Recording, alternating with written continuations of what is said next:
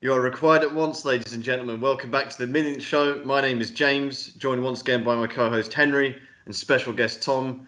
As today we continue our Bond series with From Russia with Love. So, sequel to Doctor No, as it's uh, well known as being. So, Hmm. uh, what are your guys' relationship with this film?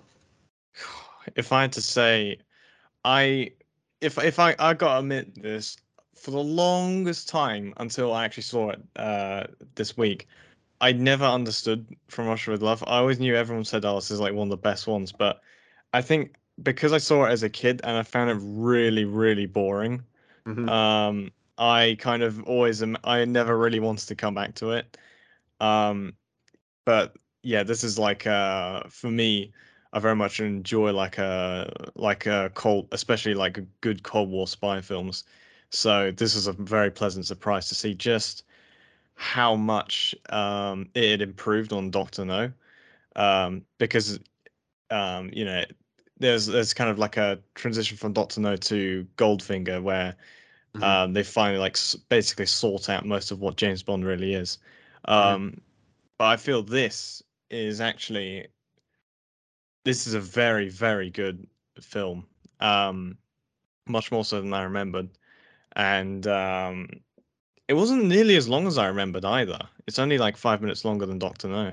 It's a weird one, but it- for me, it feels like the longest and the shortest Bond film at the same time. Hmm. Like when I remember it, when I'm thinking about the film, it's like, oh man, yeah, that film goes on forever. But then when you actually watch it, it goes like just like that, you know. So, yeah, um, I know what you mean. I had a similar relationship with it, um, where I'm like, it's it's a weird one, yeah, because it's not the most uh, entertaining Bond film, but I think you it, it it's one that it's a grower, right? You you watch it and then you you appreciate the times that it was. This is when the Cold War was relevant, you know. Basically, I mean, you know, they do go on to Mm. milk it a lot further on down the line. Mm.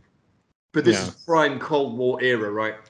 And um, they certainly tapped into that. And and it's interesting what you say there about it. This is kind of like this is a proper espionage film. You know, this is actually you know, very, uh, I suppose, as close as you get to sort of source material, whereas you know you have an actual spy doing spy things in a in a relevant kind of situation, um, in a relevant time as well. You know, this is this is pretty pretty much a prime espionage film. I don't know if you remember, we we had a teacher, uh, Mr. Morby, and um, at school, and he, this this was his favorite Bond film for those reasons. And he's he's not like a casual man; he knows about Bond and uh, he's I, and that always I remember that giving me just another perspective on this film. He must I must have been about fifteen when he told me. And he was like, yeah, you know, it's actually it's actually about proper spy stuff. It's not like ah this what what what, Yeah. what Bond went on to become post Goldfinger basically. Yeah. Well, I mean, how do you feel about it, Tom? Uh, when it comes to From Russia with Love? Um. Well, well, uh, of course, the same as you two. I found it very boring when I was younger. Uh, but uh, actually, I went through a period where, like, probably pushed into like my top three favorite Bond films. I really Wow. like. I really liked it because you know it was just the period of like kind of understanding and like the plot and parts of it being revealed to you as you grow up. But afterwards, when I rewatched it, it just kind of felt a bit. um I don't know, lackluster because it's like reading a really, like re- reading a, a book, maybe a really detailed book again and again and again. Like you get the plot once, uh, but that's the thing, you can only get the plot once, and then like afterwards, it's like oh okay, again and again. And for a, for a film that seems to like rely on its um, the strength of its plot a lot rather than having lots of entertainment, then it just it just kind of feels.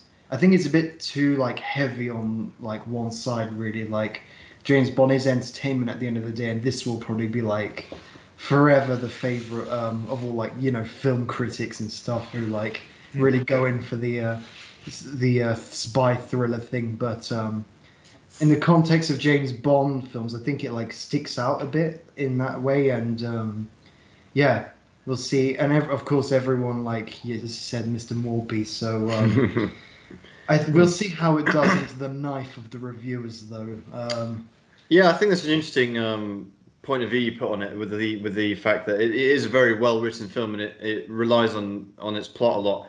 which is a great. It's a great plot. It's probably one of the best plots uh, in the whole yeah, franchise. I'd say it's brilliant Um, plot.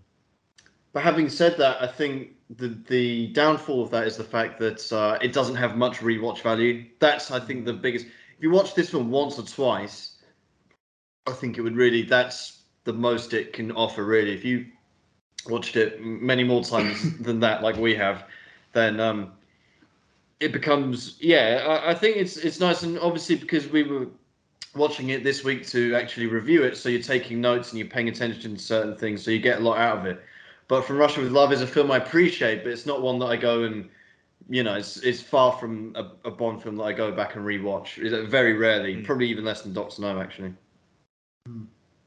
Well, I think that's fair enough, but I, I do have to say I really, like, I really managed to appreciate the plot this time, especially you know, one of my favorite periods in history is the Cold War, so this is obviously a you know an easy win for me. Um, I have a couple of uh, a couple of bits of trivia first before we actually get into the film. Go ahead. And just, just before you before you go ahead, before you Oh, go yeah. ahead, obviously you should just point out this was released in 1963. This is back in the day where they didn't wait five years between Bond films. It was only one year. Yeah, and uh, obviously everyone basically came back. Terrence Young directing, Sean Connery as Bond. So just to get that out of the way. So yeah, go ahead, Henry. Yeah. John Barry for the Well, first- speaking of s- s- no, we speaking of get Terrence John Barry Young- for the first time. Sorry. Yeah, speaking of Terrence Young, actually, uh, at one point during filming, he was in a helicopter which actually crashed um, over water, and he got trapped basically uh, in it. But he basically used uh, the uh, the canopy and the cop and the copter as like a you know like a big air bubble, um, and he kept continuing filming with his arm in a sling. So respect for that. Respect, you know. Wouldn't see that today, but Mhm. um, and another thing about this is, um, in I think 1961, um, JFK, um, you know, for, I assume everyone knows that he used to be a U.S. president. Um, he had From Russia with Love in his top 10 novels of all time, and uh, which is which is one of the reasons why they tried to make this as the second one. And this is supposedly the last film he ever saw before he was killed. Is So- that right? Wow, that is interesting. Ma- Can you imagine being alive at this point though? Like it's just one one after another of these classic films being released year after year, and um, now it, it completely different from now. It must have been completely different times. Yeah. Yeah, I didn't know that. It's like was they had- final film. Yeah. Yeah, it's like they were doing, you know, this like the the release window of all of these, the first of these films reminds me of like you know the Saw lineup. They just Yeah, did one just a year. and It's just no messing around, you know. Quick reminder that Saw holds the record for um, most consecutive films at, like annually released. I, I can't remember how they term it, but Yeah, basically released seven. film every single year from 2004 to 2009. I don't know. 10? Well, Yeah, it was Saw. It was the original Saw till Saw Seven, one after the other. Yeah, so 2010 or 11. I think 11 Yeah. Actually. We should know this shit, man, shouldn't we? Well, I think the original Saw was 2005. So, no, it's you know. 2004. all right, never Yeah, mind then. Back to Bond. Um, so yeah, uh, from Russia with Love. Funny that uh, I realised last night for the first time that um, no one sets foot in Russia for a single moment. I found that quite, quite. That's something I learned yesterday for the first Well, time. that kind of brings it down, in my opinion, a bit because it's just like Doctor No is about Doctor No, and it's like you know lots of the films about the, that character, but this is like From Russia with Love, and then none of it takes. Yeah, place. but it's Yeah, got but the how are you? original, uh, How were type- they ever going to film this in the Soviet Union though? Well, they, ma- Yeah. they managed to film other films in um, East you know, Germany, politically, if you're politically lucky. difficult countries like China and stuff later on. So Yeah, Yeah, but but that was in like the is 90s. Cold War era, you know. Yeah. Yeah, exactly. Like No, I mean, I, it just surprised me. Like, it just never registered with me. I mean, it, wa- it was um, just just something that I never paid attention to. But then I was watching. I was like, oh, okay, there's they don't- they don't set foot in Russia. That was a bit of a surprise for me. But Yeah, it's a shame, but there wasn't much they could really do about it. I mean, well, they do go back to Russia eventually. So you know. yeah, I think was it in was it in Goldeneye the first time that they actually are like properly in Russia for a bit I because think you it know, is. Yeah. yeah because that's when you know Soviet Union have fallen. So Yeah. not hundred percent. Like you do see like um, you do see other bits of other films take place in Russia, but it's just not where James Bond is. So like Uh, when in like when General Orlov and stuff having that. Oh, meeting, yeah, that's true. that's in. Oh yeah, where they're in like a Pinewood When- set. yeah, when- Yeah. No, no, no. That's that's actually in Russia, and then um, uh, Doubt it. Well, I suppose we could just jump into the plot then, really. So uh, we open up with the classic gun barrel sequence, and uh, and then we it's a really interesting pre pre credit sequence here. We have um, this like dark maze kind of thing, like in a hedge kind of garden, and um, you know Bond is like walking around. He's fully tuxedo, gun, you know, like walking around. It's like it's a lot of suspense, a lot of tension. He's been followed by uh, Red Grant, obviously. He's uh, so they're sort of doing a bit of cat and mouse, looking for each other, you know, like hunter style. Hmm. And um, we get a bit of a fake out because you know Bond gets like garroted, you know, with the with the watch thing, and uh, and then it turns out it's not Bond at all. They take off a mask and uh, we meet Gogol as well. I mean, not Gogol in this film, but uh, Yeah, same. He actor. goes on to play him. Yeah. So um, this is our first ever Bond pre-credit sequence. So Yeah, after and also- for a Bond fake out death, basically. Yeah, yeah. I'm, I'm I'm gonna keep I'm gonna keep a Bond as dead counter for uh, for this. Um, so we're currently at one for that.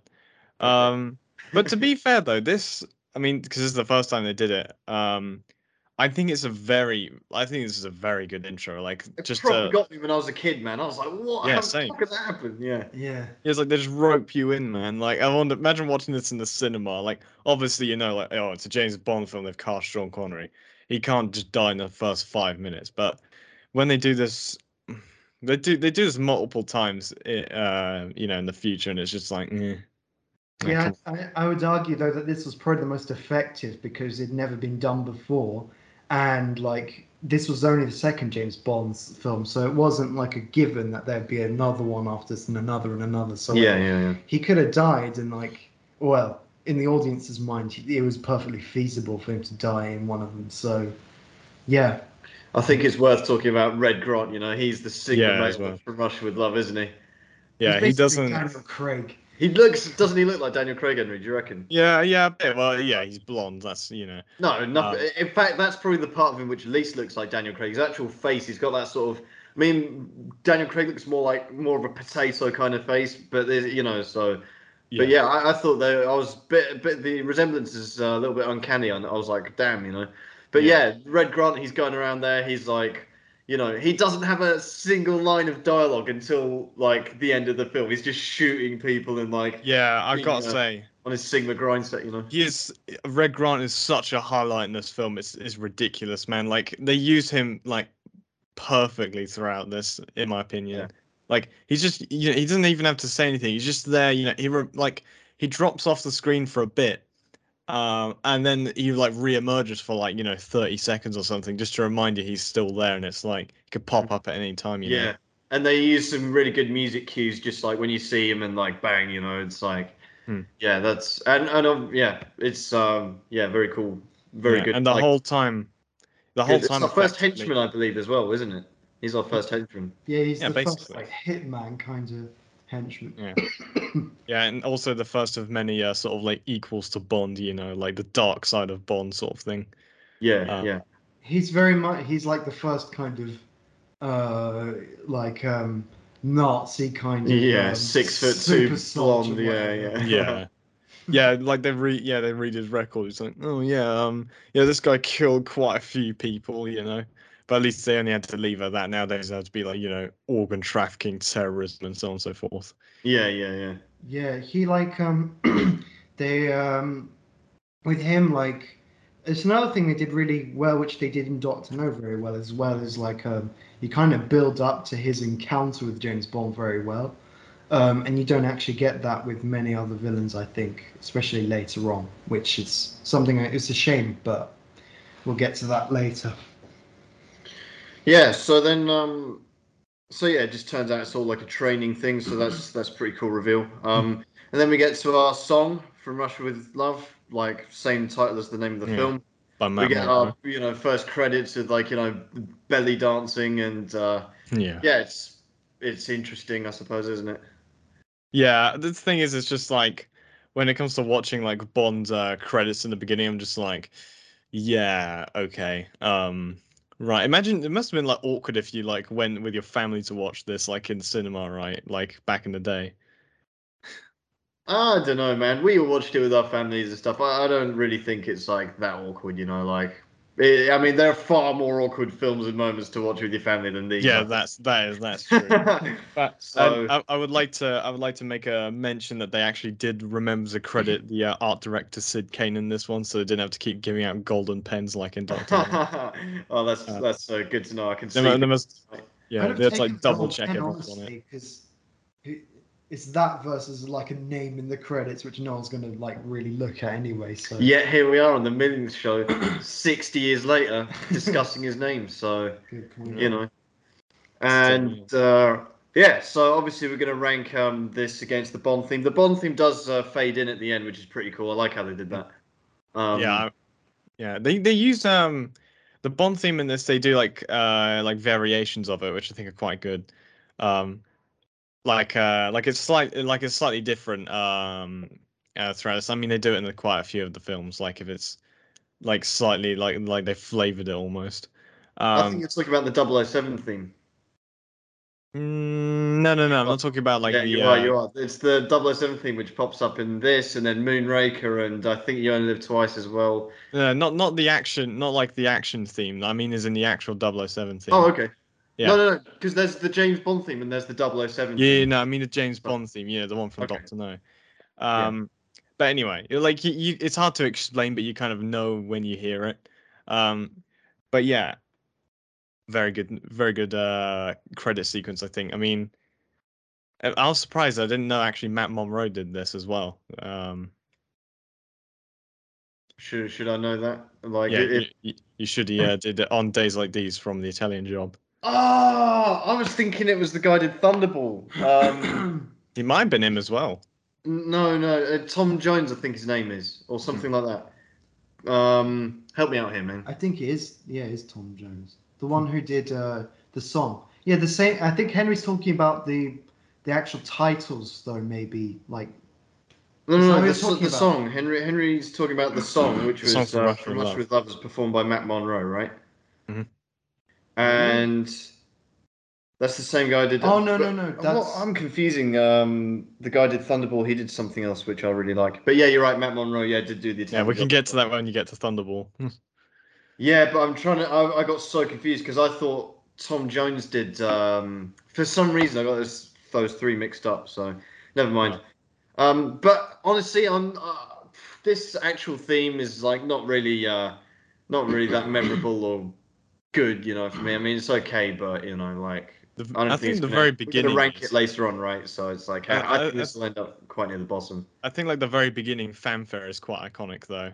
If you if you uh not not like the um the actual song itself the lyrics, but like the actual the very beginning of it, the way they lead into it. Yeah. Um I, I don't really want to do an impression of it, so No, that's right. Anyway, so then uh, we we uh, cut over to Venice, and uh, we have a game of chess going on. Mhm. So yeah, um, as you can see. yeah, we have Kronstein against uh, uh, you know unnamed Western opponent. Yeah, his Um, Canadian opponent. Oh, Canadian, yeah. Yeah. And um, Kronstein, you know, I think Kronstein's a bit of a Sigma in this as well. This, this, I know we're going to go ahead and rank our most Sigma moments, and um, I'm sure Red Grant will probably, you know, ta take the prize there. But I Yeah. do want to shout out this, you know, because like Kronstein's there, he's like playing chess, whatever, pretty obviously high stakes, and then uh, he gets a message delivered to him, you know, uh, you're you're required Immediately. and then he just like wins the game. Like doesn't speak a word, ignores everyone, handshakes, man, just walks Yeah, he just off, you know. Yeah. and he as well. Um you could definitely make a Sigma video for that. yeah, yeah, yeah. He he is um he's he's a Polish actor. I f- I forgot what his name is. Um, my apologies, but he he's in a lot of um. He was actually friends with Sean Connery, and it was it was Sean Connery who convinced him to take this role because he Okay. thought it wouldn't be good for his career, but it turned out to be very good for his career. So um, he ended up uh, being quite a few things after this. Um, Tom, you might uh, know Yeah. he's uh, Captain Ferriera he- from Shogun. Um, what? Wait, what? He's Captain Ferriera in Shogun. No way! I didn't know that. Yeah, but he's That's in a lot. Of, insane. You- he's in a What? lot of things. I think He's, He's in, in, the um. He's in the original Casino Royale as well. Yeah. You'll see it. I'll point him out to you, and you'll probably Yeah. Nice. completely different tonally to this film. But uh, His name's uh, Walton. Uh, oh, sorry, Vladek Sheybal. Yeah. So- And um, yeah, I think he's in The Lady Vanishes. I mean, his his list of films he's in is quite long, so Huh. Um, this was uh, quite good for him, uh, contrary to what he originally thought, his misgivings. But yeah, this is a very this is a great scene. I think. I mean, the the like the actual um, location. it location. sets They, the tone. I think it sets the tone for the rest of the film more or less, in a way. Hmm. Because it's fucking boring. yeah. I'm joking. No, it's there's a lot. alright. There's a lot of cigarette smoke in this room. That's Oh yeah, exactly it is.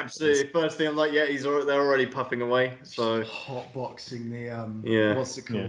Called? Chess Those place. are the days, man.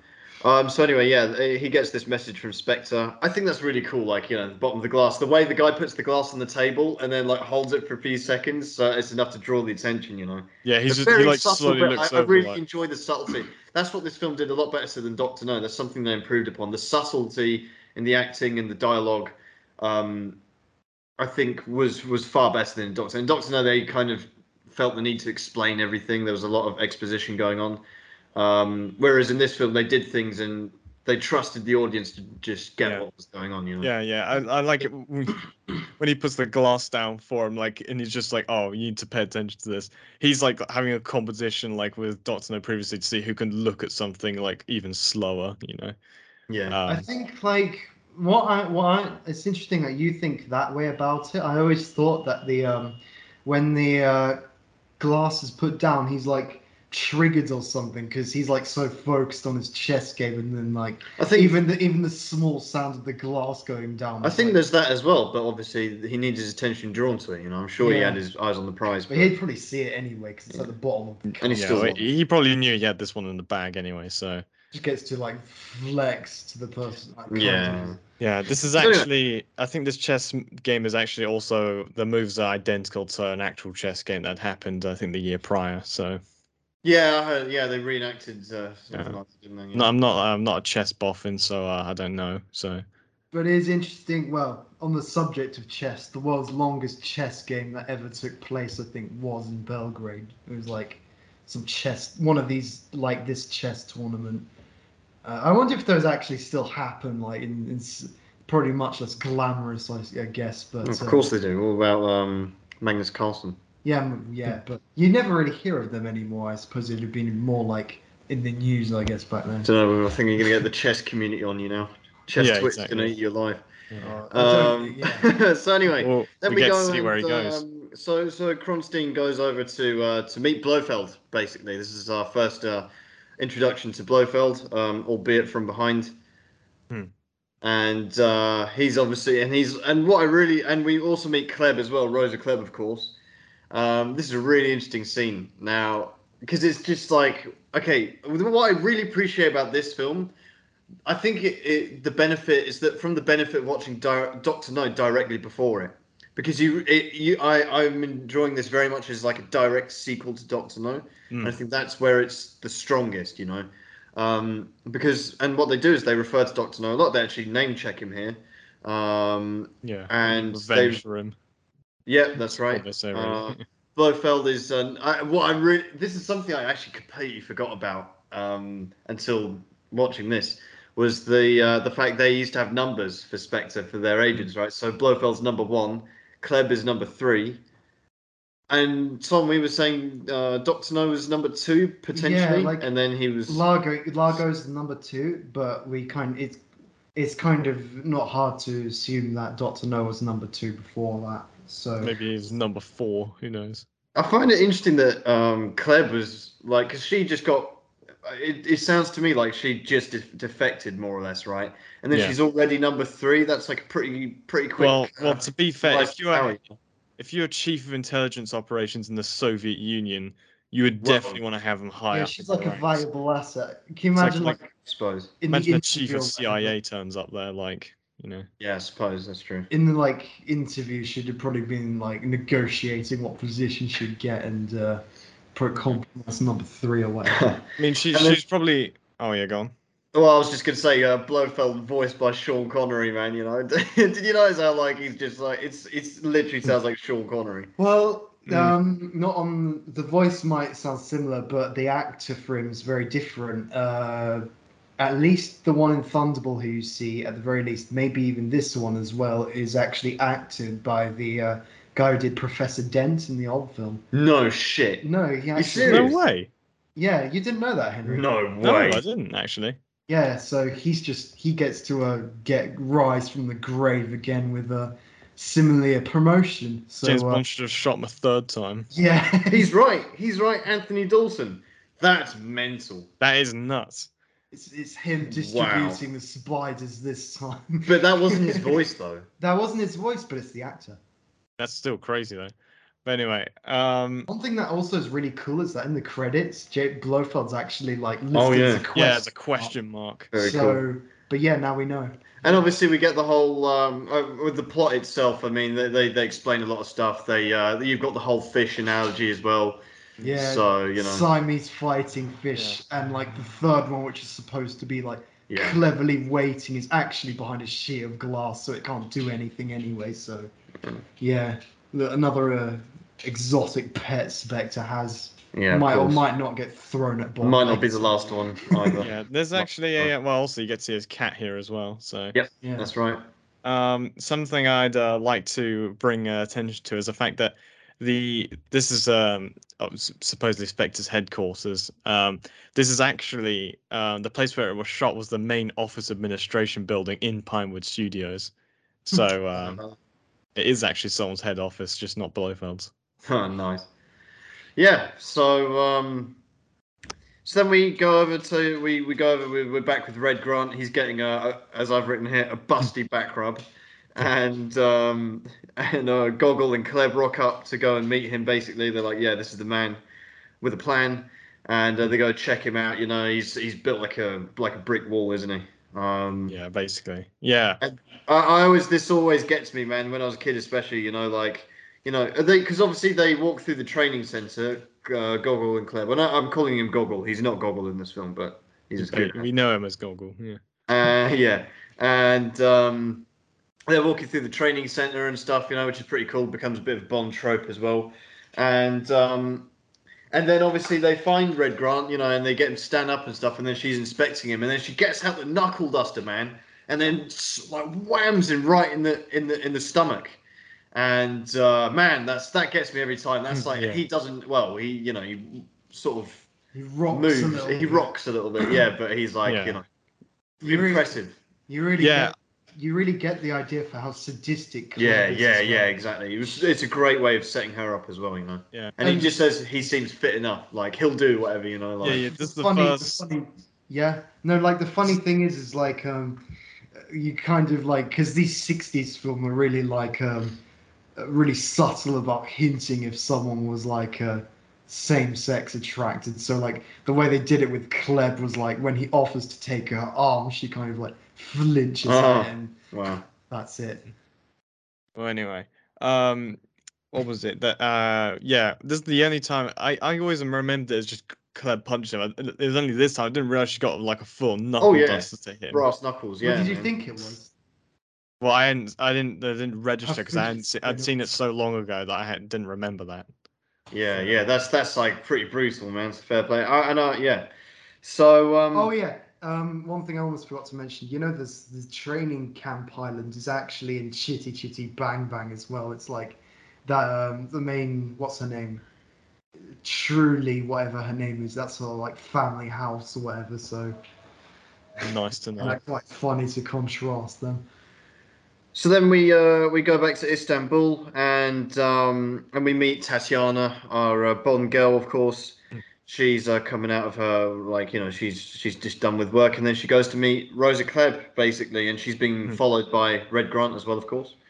Yeah. And um, and yeah, so we we get to we get to meet her. So you know that's this is quite an interesting scene. I think the, the dialogue is quite good. I think this is, yeah, I think, I think Rosa Clever is an underrated potential Sigma female in this film because Yeah, she's literally like, she's blagging, like asking to meet like some abandoned looking like building, like pretending to be the like still like you know the chief of um, intelligence right for uh, for Russia, and um, is like just saying yeah you've got this mission to do and uh, and she has a really I I think she has a cool line where she's like oh where Tatiana's like oh what and what if I uh, refuse? She says then you won't leave this room alive, and then Yeah. yeah it's just like it's just like also it's like yeah you're not here to ask questions like answer me man Yeah, that's right. Yeah.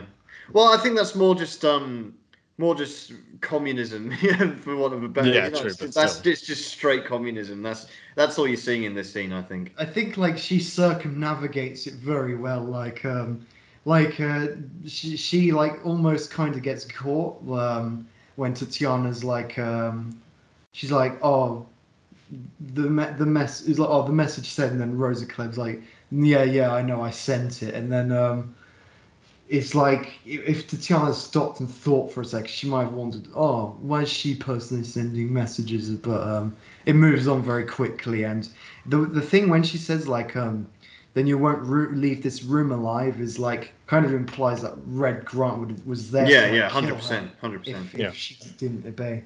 And who knows if uh, how many Tatianas were there before that refused and were killed? You know, like she might not have even been the first one. If you think Yeah, about it. it's just like yeah, it's just like Rosa Klebb's just stuffing like uh like the last locker they have there that's not like full of like you know corpses, and then Yeah. saying all right, send the next one in, will you?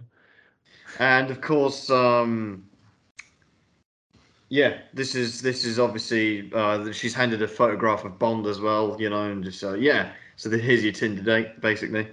Um, and yeah, so then uh, we actually go to meet Bond himself. Finally, he's I mean actually Bond this time, and uh, he's kicking back, doing a bit of fishing with uh, Sylvia Trench. She's back as well for the last yeah, time. it was Um, Yeah. Interesting- Yeah, go on, Henry.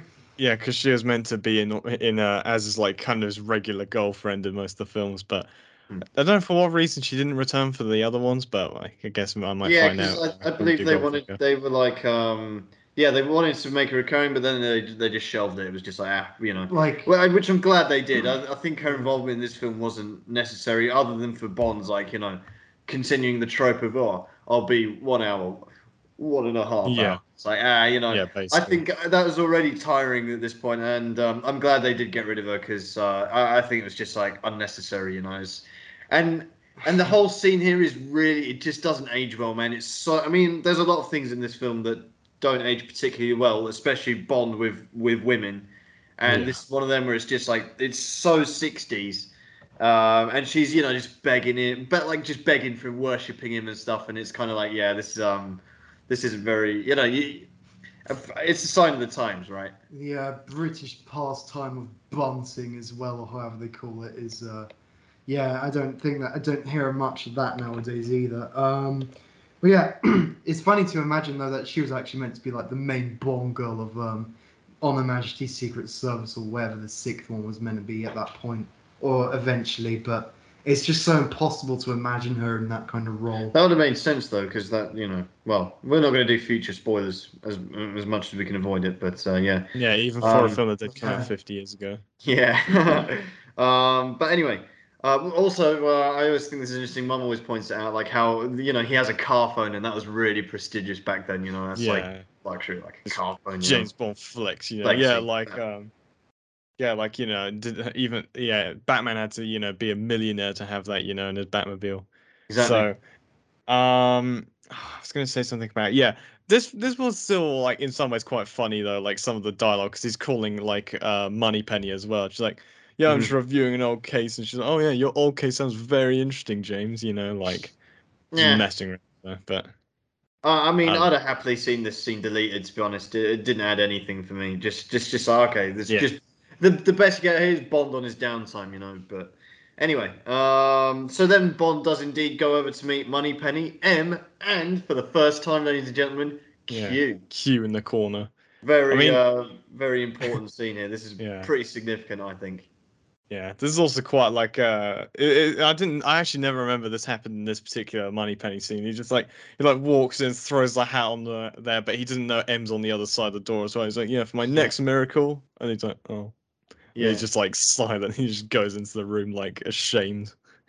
It's still yeah, tail of- between his legs. it's still kind of funny. Like he's still kind of a bit of a junior agent, in- double O agent anyway, in a way, and he's just like probably been through like the mission of his life with Doctor No, and then he's like, he's just like, yeah, for my next miracle blast. So it's like completely gone to his head as well, which is quite funny. And then of course M's there to cut him down to size once again. And, Yeah.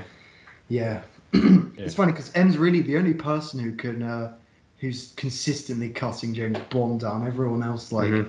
James Bond's able to like maneuver his way Mm-hmm. around more or less. But Yeah, Bond's still a brokey with the boss man at the end of the day, so you know. yeah, more or less. he hasn't escaped Oh, the no. rat race. and Yeah. M's there to remind. So yeah. Um, anyway, I think the real highlight of this scene is obviously when we get to meet Q, uh, Desmond Llewellyn. He uh, he hands him the uh, attaché briefcase, which uh, is one of the iconic Bond gadgets, Mm. isn't it?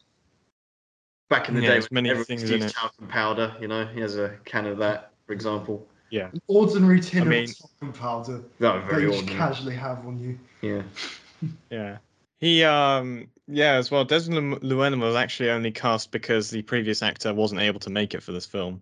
Um so you know, and as well, uh, Bernard Lee was actually cast as M in Doctor No because basically everyone else who they wanted wasn't around either. So a lot of this casting uh, seems to have happened. Can I, Henry? can I Uh, just throw something? Can you imagine if we had Noel Coward as uh, as M? That would have been so good. Like like the, like the banter level would have been like stepped up like to ten. You Noel know, like- Coward as uh, as uh, M and uh, Michael Caine as Bond. Yeah, but then you just well, get like the Italian job five times in a row. yeah, or, or we could just rewatch the Italian Job, sure. yeah. Um, so anyway, we, we, we need like a millionth uh, Italian Job reference counter now. You know, well, what was it with Batman? You were referencing Bond every episode. With Saw, I think Saw was pretty self-contained. Although I, I think I name checked Seven quite a few times. And then now, now we're just going to reference it. Mind you, it's like the '60s, isn't it? So th- that's that is Yeah. pretty much our measuring stick, isn't it? Yeah, So- and and because literally in the previous like film on filming, they were literally chatting with Noel Coward together. So Well, yeah, Yeah. that's fine. So anyway, um, yeah. So anyway, so we, like I say, Q provides Bond with this uh, thing with this uh, attaché case. The knife, it's got a knife in it. It's got the tear gas. It's got the uh, there's gold sovereigns. I always found that bit like that really dates it hard. But it's also strange. Like I, I know it's the '60s, but did they really like? Like keep money like that, like some kind of band. That always seemed very strange to me. I've never seen that in another. I think that's really in case like he needs to bribe someone or get out of something with the money kind of related. Yeah, but that's just Yeah. weird the way it was stored, right? well, it it's has- probably so. he's not gonna have. I mean, if you put it, yeah, but you, you just have that in a wallet, don't you? yeah, but yeah, I know, but you don't. If you get then. mugged, for example, like they won't search your briefcase like in that way, yeah, will they'd they? just nick the whole thing, wouldn't they? Yeah, Well, no, well, well, then when they open it, you know, when you find out where they Oh, live, you see the tear gas go out, and then you you get in the room, you take out the knife, you stab them because you left your pistol at home, Yeah. and anyway. I don't know. I'm still not sure about the whole gold sovereign thing. That's that's maybe it's a contextual thing that I'm not familiar with, but uh, that's just always a little bit strange for me. Well, if you think about it, like the gold sovereigns, like they would be worth something no matter where you go. So if he had nothing, Oh yeah, that's a good point. so he'd be able to yeah. trade them off in like an Yeah, emergency yeah, that's fair. situation. That's So- Yeah, you can use them in the casino if you want. Yeah, yeah, that makes sense. So- Okay, I'm good with that now. Um, so then, as well, uh, yeah, what I find it, uh, amusing about Q's role in this, or Major Boothroyd, as he's introduced us, he, um, he, he, he. It's funny that this is his first appearance because it's so limited, right? It's just like, yeah, here he Yeah, is. he okay, says almost see you nothing. later. He's got no. He just d- delivers his lines and goes. There's, and then what he becomes uh, from the very next film, basically. Yeah. Uh, it's just interesting that he, he's such um a side side like a footnote in this film, you know. But then we were, we're watching it. It's like wow, this is the first time we see Q. You know, first of Yeah, what, exactly. nineteen appearances he has. 18, yeah. Eighteen. There It's, you go. it's really like, but you can Mm. tell he was just basically Yeah. body replacement of Yeah, yeah, yeah, yeah. at this point. Well, anyway, uh, Bond uh, on his way out, he gets uh, cock blocked by M, of course, and um, you know, in, in, uh, in usual fashion, and uh, he he hands. Uh, oh yeah, he's handed a photograph, of course, of Tanya, and he writes on it "From Russia with Love" to um, to uh, to to Money Say the name of the film. Yeah, the so film. this is interesting. They don't say it, but you see it. So that's I always think that's quite cool, actually. Because how would you actually say "From Russia with Love"? You couldn't. So I like that they wrote it down. It's like very. I like it. I like it. Yeah. Um, one of the less forced ones, Timothy Dalton. so, uh, so then um, I Bond meant- actually. I think you mean a view to a kill. Oh, no, no, no. I mean Timothy Dalton, mate. Worst. yeah, but a view delivery kills ever, even. Yeah, true. I That know you love him, terrible. but worst delivery ever, man. That was that was terrible that as well. anyway, I do have Um, a side to pick in that uh, comparison, but maybe we should rank that as well. You know, like the, Yeah, the right, Way they, the yeah, the way they slip in the film title in the yeah. Mm, Um. Well, anyway. So Bond. Uh, oh, oh yeah. we we've got to mention that M has Bond booked on the eight o'clock plane the the following morning. So you know he's again like you know doing his thing there. I I, I love that, and he's also smoking a pipe. So um, so he, then had a, he had a pipe rack. pipe the rack. theme- That's right. previous film, which we've got to Yeah, mention. maybe he's got a real office this time as well. You know, Yeah. Um. So Bond other than actually. you know what they. Yeah, so uh, Bond actually arrives in Istanbul, uh, in basically exactly the same fashion as he arrived in Jamaica in Doctor No. You know, he's like sets foot there. Everyone's got his, their eyes on him. You know. Everyone's got their cigarettes out. Yep, there. yep, yep. Uh, it he's got a genuine um, chauffeur this time, so that's good. It's really interesting. Well, it's kind of it's just a little repeat thing that they have is like when he gets out the airport, he's like followed by a car, and like the first time it was turned out to be an ally, but this time it's Red Grant, of Hmm. course, and it's. Well, no, this I think the one following in the car is the Bulgarian It's a one. Bulgarian agent. Oh yeah, yeah, yeah. yeah. No, Uh, are you sure? yeah, Red Grant is like probably in a. I think in Yeah, the yeah, mirror, for sure, in the for wing sure. mirror you see like Red Grant follows. Red Grant is Red there. Grant follows later. You see him, but the one directly following him, I think, is the Bulgarian. Oh yeah, yeah, that that makes more sense. Red Grant's in the in the shrubs somewhere. Um, Yeah. So anyway, uh, yeah. Uh, oh, and we also get to find out the sort of that code word they have, which is you know, uh, uh, can I can I use a lighter? No. Have, what, what Can I is it? borrow a match? Yeah, can I borrow a match? I use Uh, a lighter. Better still until it blows up. wrong, yeah. Yeah, so yeah, all they go wrong. that's very cool. And um, and then we get to meet Kerim Bey. Now I have a bit of a bone to pick here. Finally, this is You do? this is yeah, because you know Doctor No, I didn't really have any strong opinions. Uh, this this is like you know with Bond, we get I'm going to get to settle a few scores. You know, with this series, Kerim Bey is one of Wow. them, the most overrated ally in the franchise. There, I Are you said. it. joking? I think No. I think that's a bit. And one thing I find annoying. Nah, he's everyone's like, oh yeah, he's the best. Da, da, da, da, da, da. Like, He's no, not. He's not the not even- best, but he's, not still better than- good. the thing is that yeah, Nah, I don't. I don't even think he's good. I think Well, he's like. actually, James, really I'm going to well- make you feel well- bad about well, this. I'm, I, I'm like- going to. Sorry. can- I'm gonna, it's uh, Tom, go if you give me a minute, um, I'm gonna make you feel bad about this because the actor Yeah. Pedro uh, exactly what I was gonna say. Armin. Yeah, I know. Yeah, yeah. he had an illness He during. cancer. Yeah, no, no, filming much, of much this. more than that. He had he only took this role because like he wants to get money for his family and like he he didn't want to do it and you can see him limping because he had because of his cancer back in the. He actually auditioned in a previous film and the re- way he got cancer was because there was an atomic bomb test or something nearby and loads of actors got it and then after this role he basically killed himself in hospital. so- Well, uh, yeah, I was gonna let you go on your How do you feel now, James? Before bringing that up, so uh, no, I don't, well, okay, yeah, that's sad, but I didn't give Heath Ledger much mercy, so I don't know why he did. Yeah, you know what I mean, Henry. so uh, yeah. yeah, okay, well, R.I.P. and everything, but like, I still don't think that doesn't doesn't really like. Rest okay, that happened though, off yeah. camera, you know. On camera, I'm Kerim Bey's quite cringe for me, and like cliche. Didn't didn't I I didn't know. really uh, care for it that much. I mean, you, He's not. He's he's not like the best. so two dimensional He's, you know, yeah. I don't know. I thought so- you know he has like It's not interesting. he, he has like a good. He has a, yeah. I don't know. He has good bits of banter, and he's like kind of like yeah. Yeah, he's like, oh yeah, this one's also my son. You know, he's got like his like giant extended family working for him. in his Yeah, I business, don't. I just found I just found it all like very. uh It's very unbelievable as well that you'd have this. Well, what is he? He's effectively a mafia boss, right? not And- really. No, basically. and, and and he's just like the nicest guy ever. Like, I, you know, and then he's like, you know, he's just, um, uh, um, what was I going to say? I can't remember. He's just, um, not for, for me, just uh, too too obvious. You know, it's like too in your face, too like tries too hard. That's what I'm trying to say. He tries too hard. You see Quarrel. I mean, I, I'm, I mean, let alone all the others we're going to review. But Quarrel's there, and he's like, I, I, I for me, like, and Quarrel's I don't think there's anyone on the planet that will agree with me here. But like, Quarrel is a far far better out Bond ally than um, you know. He gets my vote when we're going to rank them anyway. I know probably I'll be outvoted, but still. Um, like for Kerim Oh, you'll find out.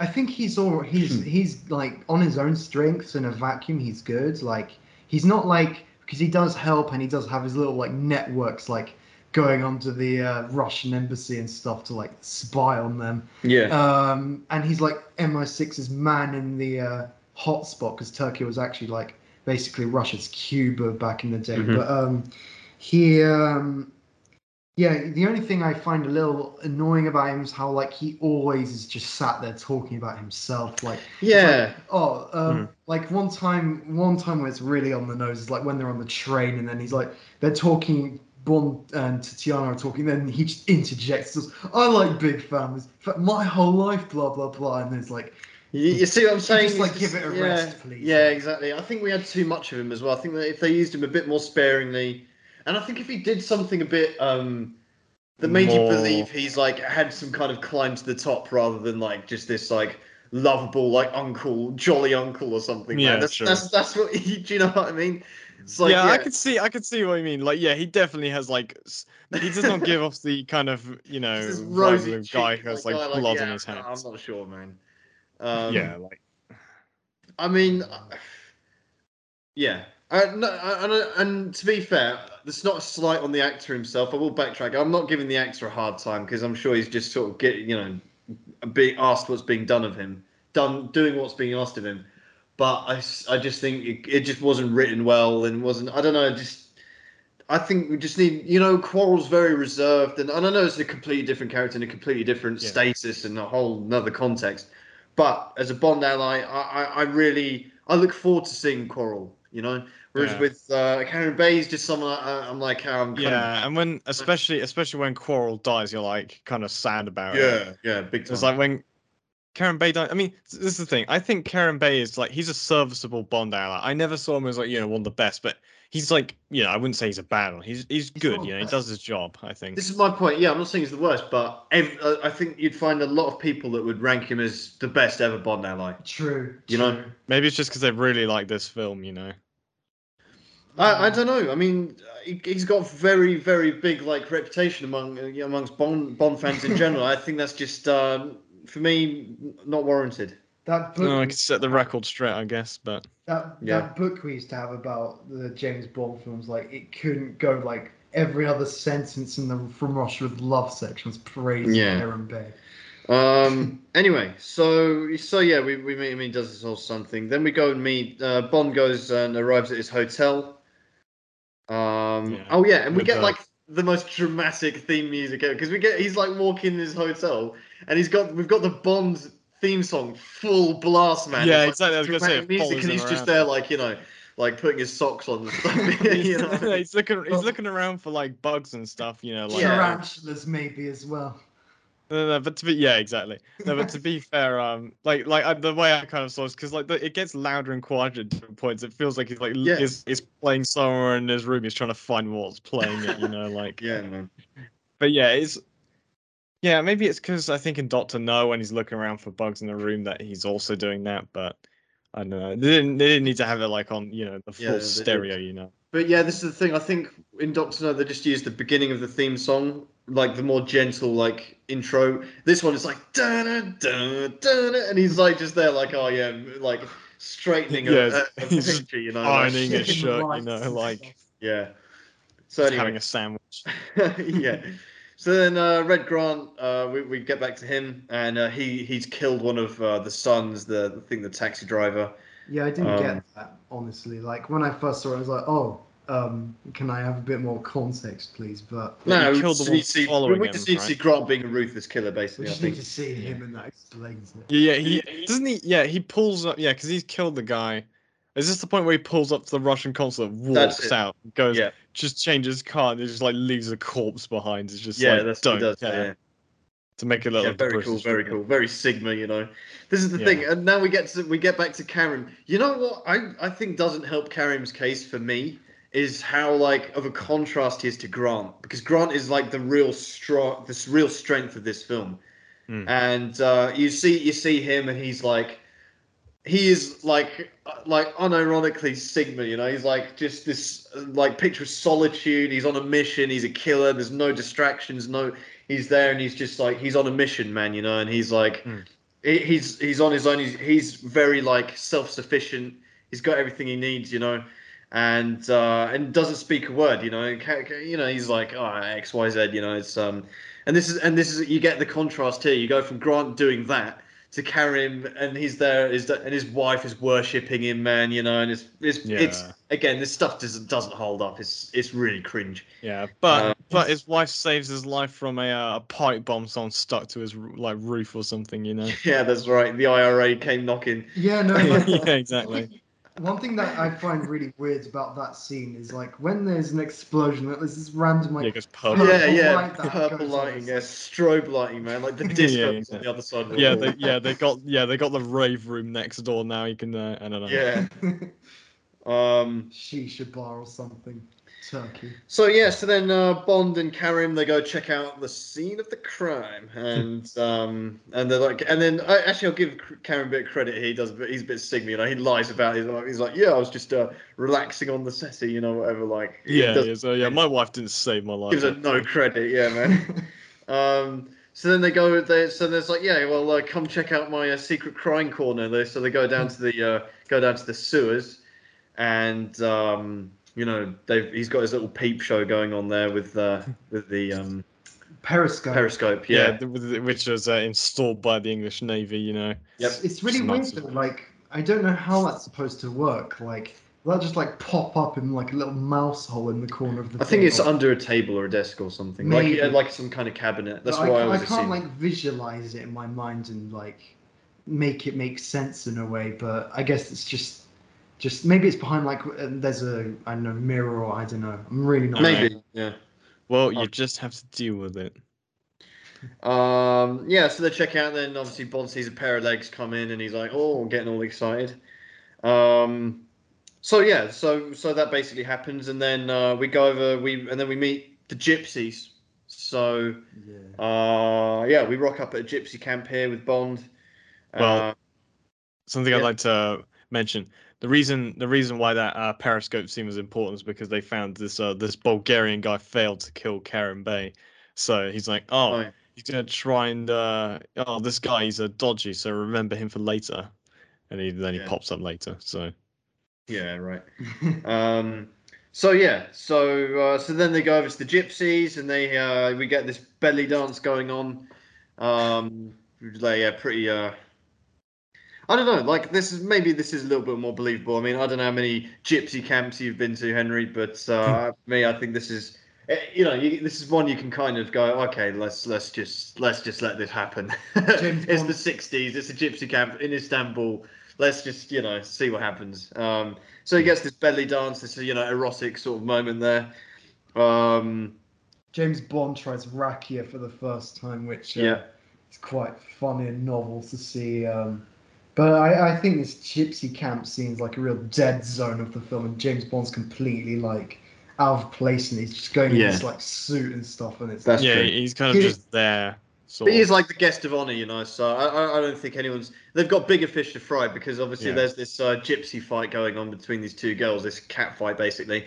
Again, oh yeah, these two women love a man so much they're gonna fight over to be his wife, and it's like, oh okay, I mean, like to be fair, that's like the plot of half of Emmerdale, so you know. well, yeah. Well, um, so anyway, we get this. This is um, this is pretty.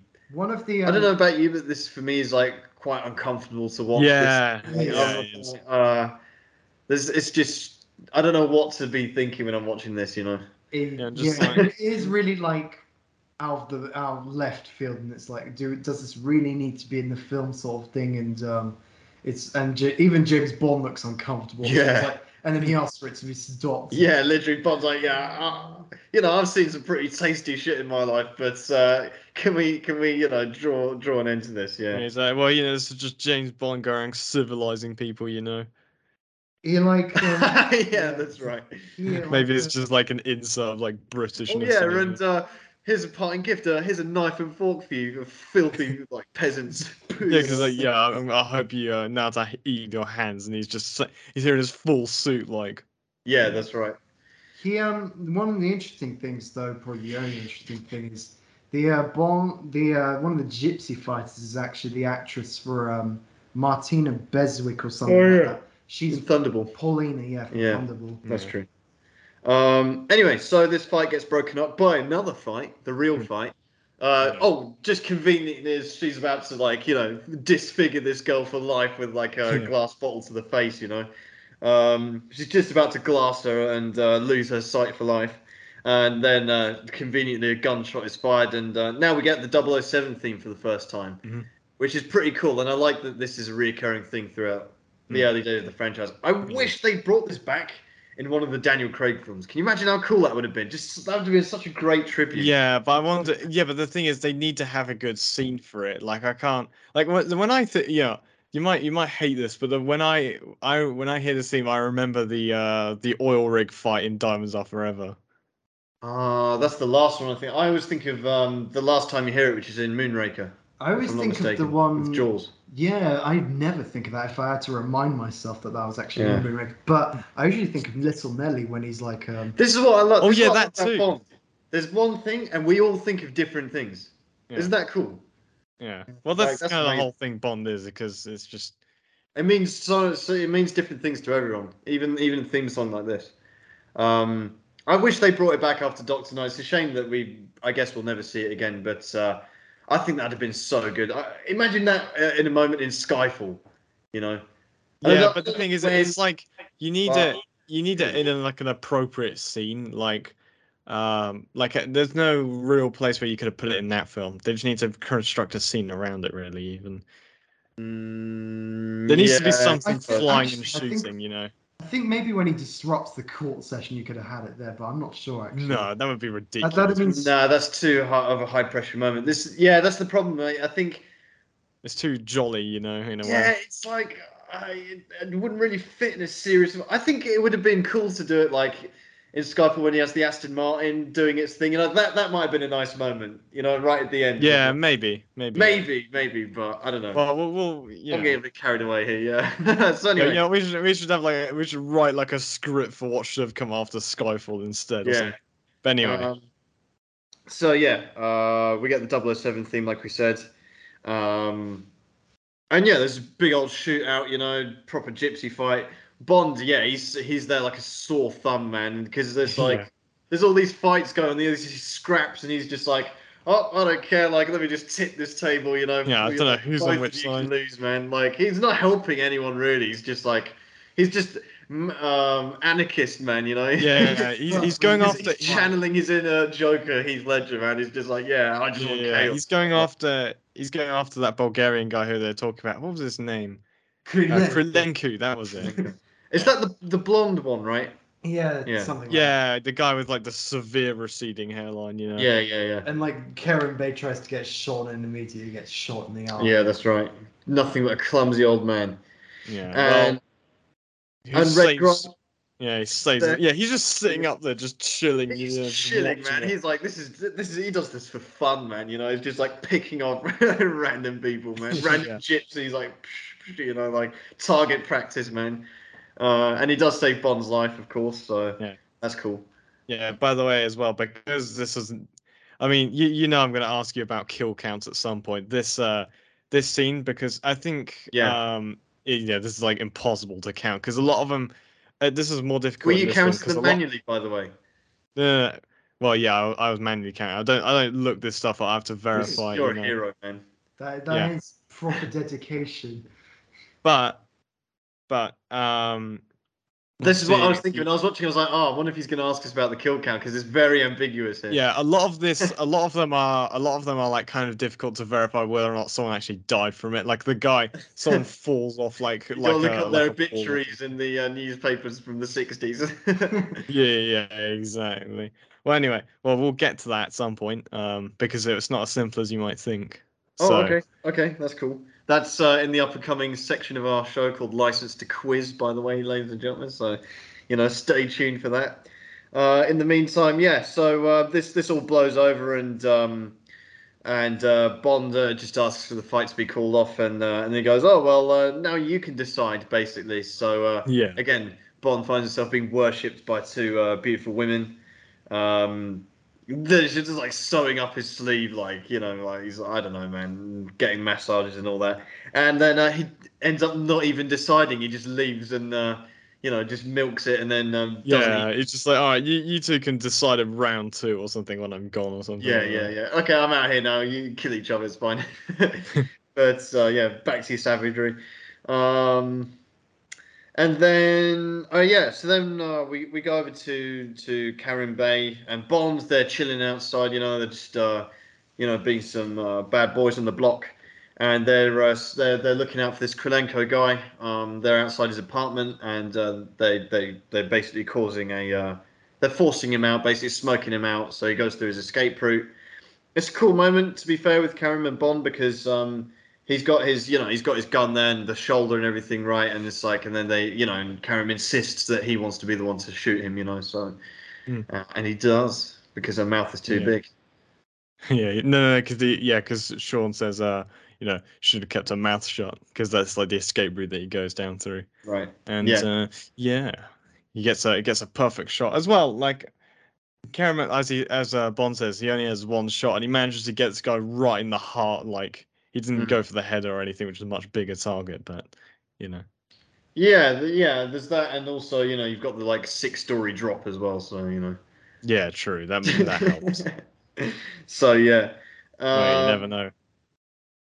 So then, uh, okay, so then uh, Bond goes back to his hotel, and uh, he meets Tatiana. and this is a great time to play Licence To Quiz. I want to play a game. Look, do you see what I did there? Cliffhanger. Yeah, so exactly. uh, let's do it, Henry. You got All right, well- us, yeah. So we have seven questions. Well, I have seven questions. You have to give me seven answers. Um, and uh, these aren't these aren't necessarily going to be in uh, the order of how they happen in the film. But my first question to you, Tom and James, is um, what was the winning move in the chess game between uh, what was his You're name? joking. Not not Kirilenko, but um, Kronstein and uh, his Canadian opponent. I don't have a clue, man. I'm gonna I'm gonna say the only chess move I know, which was like a castle or whatever. Oh, are you are you looking for the term then, or are you so like king? No, I'm to- looking for the actual. I'm looking for the actual move because Oh, uh, I I, I Oh, I, I know, start. I know, I know. Oh, he I he know. surrenders. He uh, forfeits. He just knocks the No, king no, out. but what was what was the thing? What was the thing that he played that made him surrender? Oh, Oh. king to rook two, I think. No. What? Um, I'll, I'll guess. Uh, oh no no no no! Queen to something four. I forgot which one it was. Uh, but if, if there's a technical term for that, I'm completely lost. uh, well, I'm just gonna go queen to c4 then. No. That's yeah. Tom, Tom, you got the well. I'll say Tom got it closest because he was the first one to guess it. It's Queen to Alright. King four. Yeah. So Okay. that's that's quite impressive. that You remembered even that. So um, I, I'll I'll start it off with the most brutal, you know, question I could. All right. Now the Correct second. Your second question is well, actually, it's not really a question. Can you name every gadget from the briefcase? Oh, Okay. Uh, Uh, I want to go first. Let me. So you got. Oh, actually, how are you gonna score this? Well, effectively, you have to get. Well, you'll take it in turns. You only get one shot at this each, um, and you have to name as many details as you possibly can from each. Well, basically, give a give a good explanation from them, as in like. Um, yeah, but whoever goes second is gonna win because they'll get to just play off whoever go- goes first. mm, perhaps. Alright. maybe maybe we could take it to so James can say one thing. I can Yeah, yeah, another, I- okay, yeah, and that's a whoever good idea. runs out, basically. Let's do it. All right. Okay. Well. All right, uh, go go ahead then. So what's Let's the do rock yeah. paper scissors to see who'll start. Okay. Yes. Okay. Uh, I start. Or is that an advantage or Best disadvantage? three. You'll Uh, find out. Oh, That's an advantage. 'cause you yeah, I'll start. Okay. Uh, then I'll go with the uh, talcum powder gas canister. Uh, I got a flat throwing knife. I've got uh, gold sovereigns. I've got um, the uh, feature where you have to turn it uh, anti-clockwise and then push it sideways. Because in a normal briefcase, uh, put you push it upwards, and if that you did it this one, it would uh, it would um. I've blow got uh, I've got the fact that it's uh, leather. I've got in fact there's an exploding gas can in it. Nah, James. I think calling saying you've got leather is like that's that's not that's not an actual part. Yeah, It well, has- uh, it- the, uh, the Nah, I think I'll have to give it to Tom because you like, missed a- out. You missed out. It had the inside. It had the AR-7 folding sniper rifle I know another and one. and the 20 rounds of ammunition. And on another either that side. you maybe even you missed out is the fact that it's magnetic. So you've got to put the uh, talcum powder on the side where it'll stay there. All right, Well- guess I'll, I'll hold the L there then. Yeah, there was a bit of a, it was a bit of a difficult one to format, but okay. Yeah, I blame you, Henry. You, Yeah. you, you lose the points. All right, you design the quiz next time then. All All right. Now for the third question, this is about the kill count in the film, but Yeah. without guns. But what? Oh. How many people were killed without the use Great of a firearm?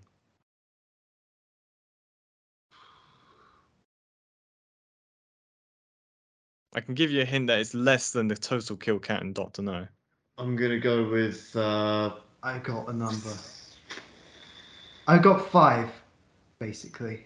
Okay, uh, so I'm gonna go four. Tom is closer. It's actually Yeah. seven. Seven. Yep. I got. Um, Most of them by are by Red Grant. But, I got like um, Kerim Are you, Bey. counting the two helicopter guys? no because one was shot. got shot. No, but that doesn't kill him. Yeah, but he's Grenade shot. kills and them. That's pretty. Well, then that's nine You anyway. sort Tom's, yourself out, Tom's closer. Tom's closer regardless. Either way. yeah, well, still. I Actually, got you're just making yourself further off anyway. So. Russia. Right. Right, let's move on. Whatever. Yeah. okay. So question four: When he is talking to, when he's getting um, Tatiana's talking to the camera recorder, how many people are actually listening to this conversation uh, back at MI6? Seven. Um. Uh, I think yeah, maybe because I have to be different. I guess eight, because otherwise they'll just be first and get it. Spot on, Tom. Eight. Damn, Really? man.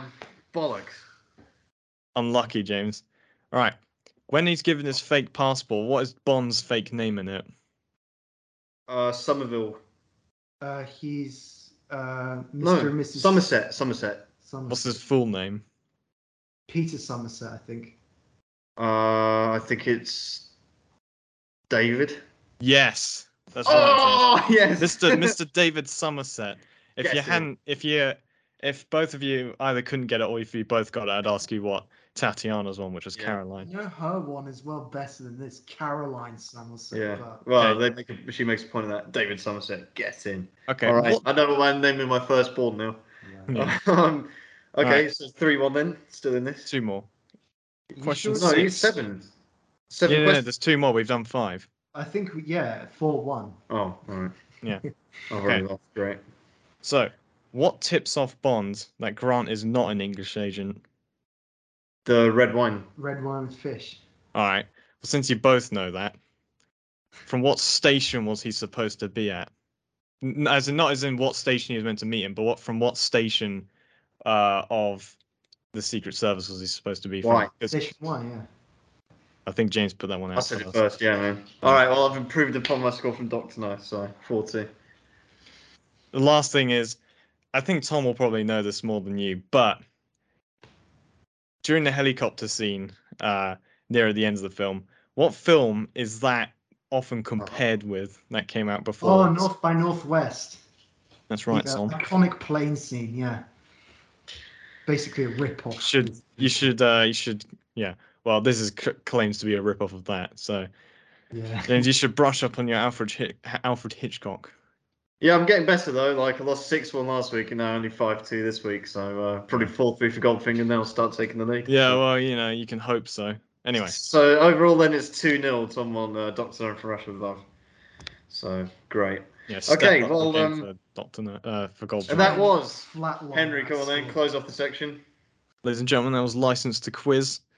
Um, you can join us again uh, next week for Licence To Quiz again, Yeah. but there's still the rest of the film. Okay, so um, now Tatiana Bond meets her.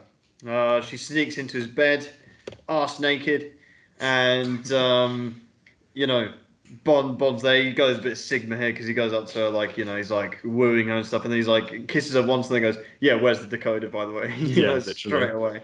Yeah, because Um, from so the fair beginning, play, you know, he's like he's business first, man. Yeah, from the beginning. I mean, he, I think he even references that like itself.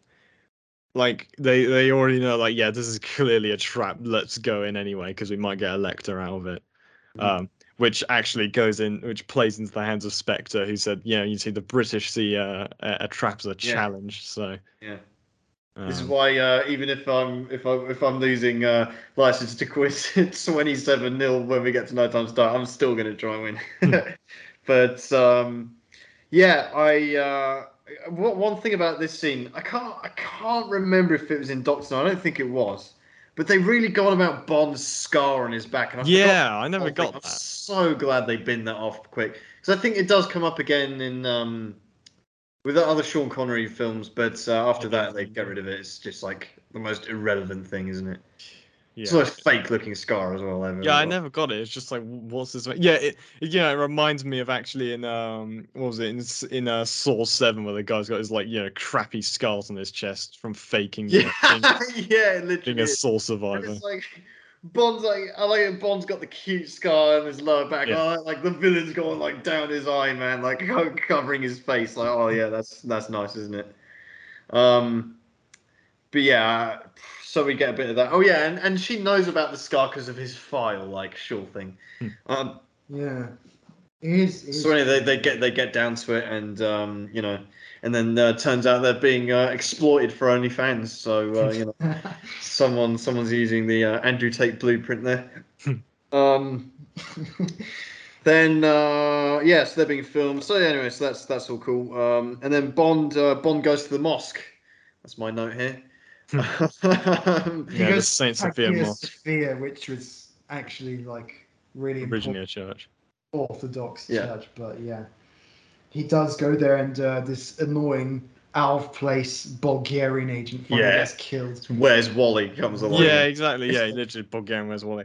He Yeah. he looks like. Uh, have you ever seen? Uh, you know, in like old comics and stuff, and you get the free toy, and it's like the disguise. Yeah, the big yeah, he literally gla- looks like round that guy. glasses and moustache. That's literally this guy, man. The most obvious spy in the world. Yeah, Red, yeah, Red Grant does us a favor and kills him off. yeah, for real. Man.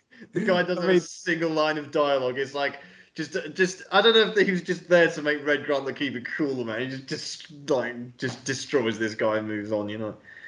Yeah, puts him out of his misery for sure. And then James Bond later says like, "Yeah, all I know is he saved me the job." yeah, Yeah, and uh, and it- the guy's killed over a note as well. Like it's a scrap of paper, so it just like makes it so worthless, man. Like this guy, this guy must have drawn the short straw in the cast or something, man. He had a It's really like, bad yeah, agent. he wants this crappy role, yeah.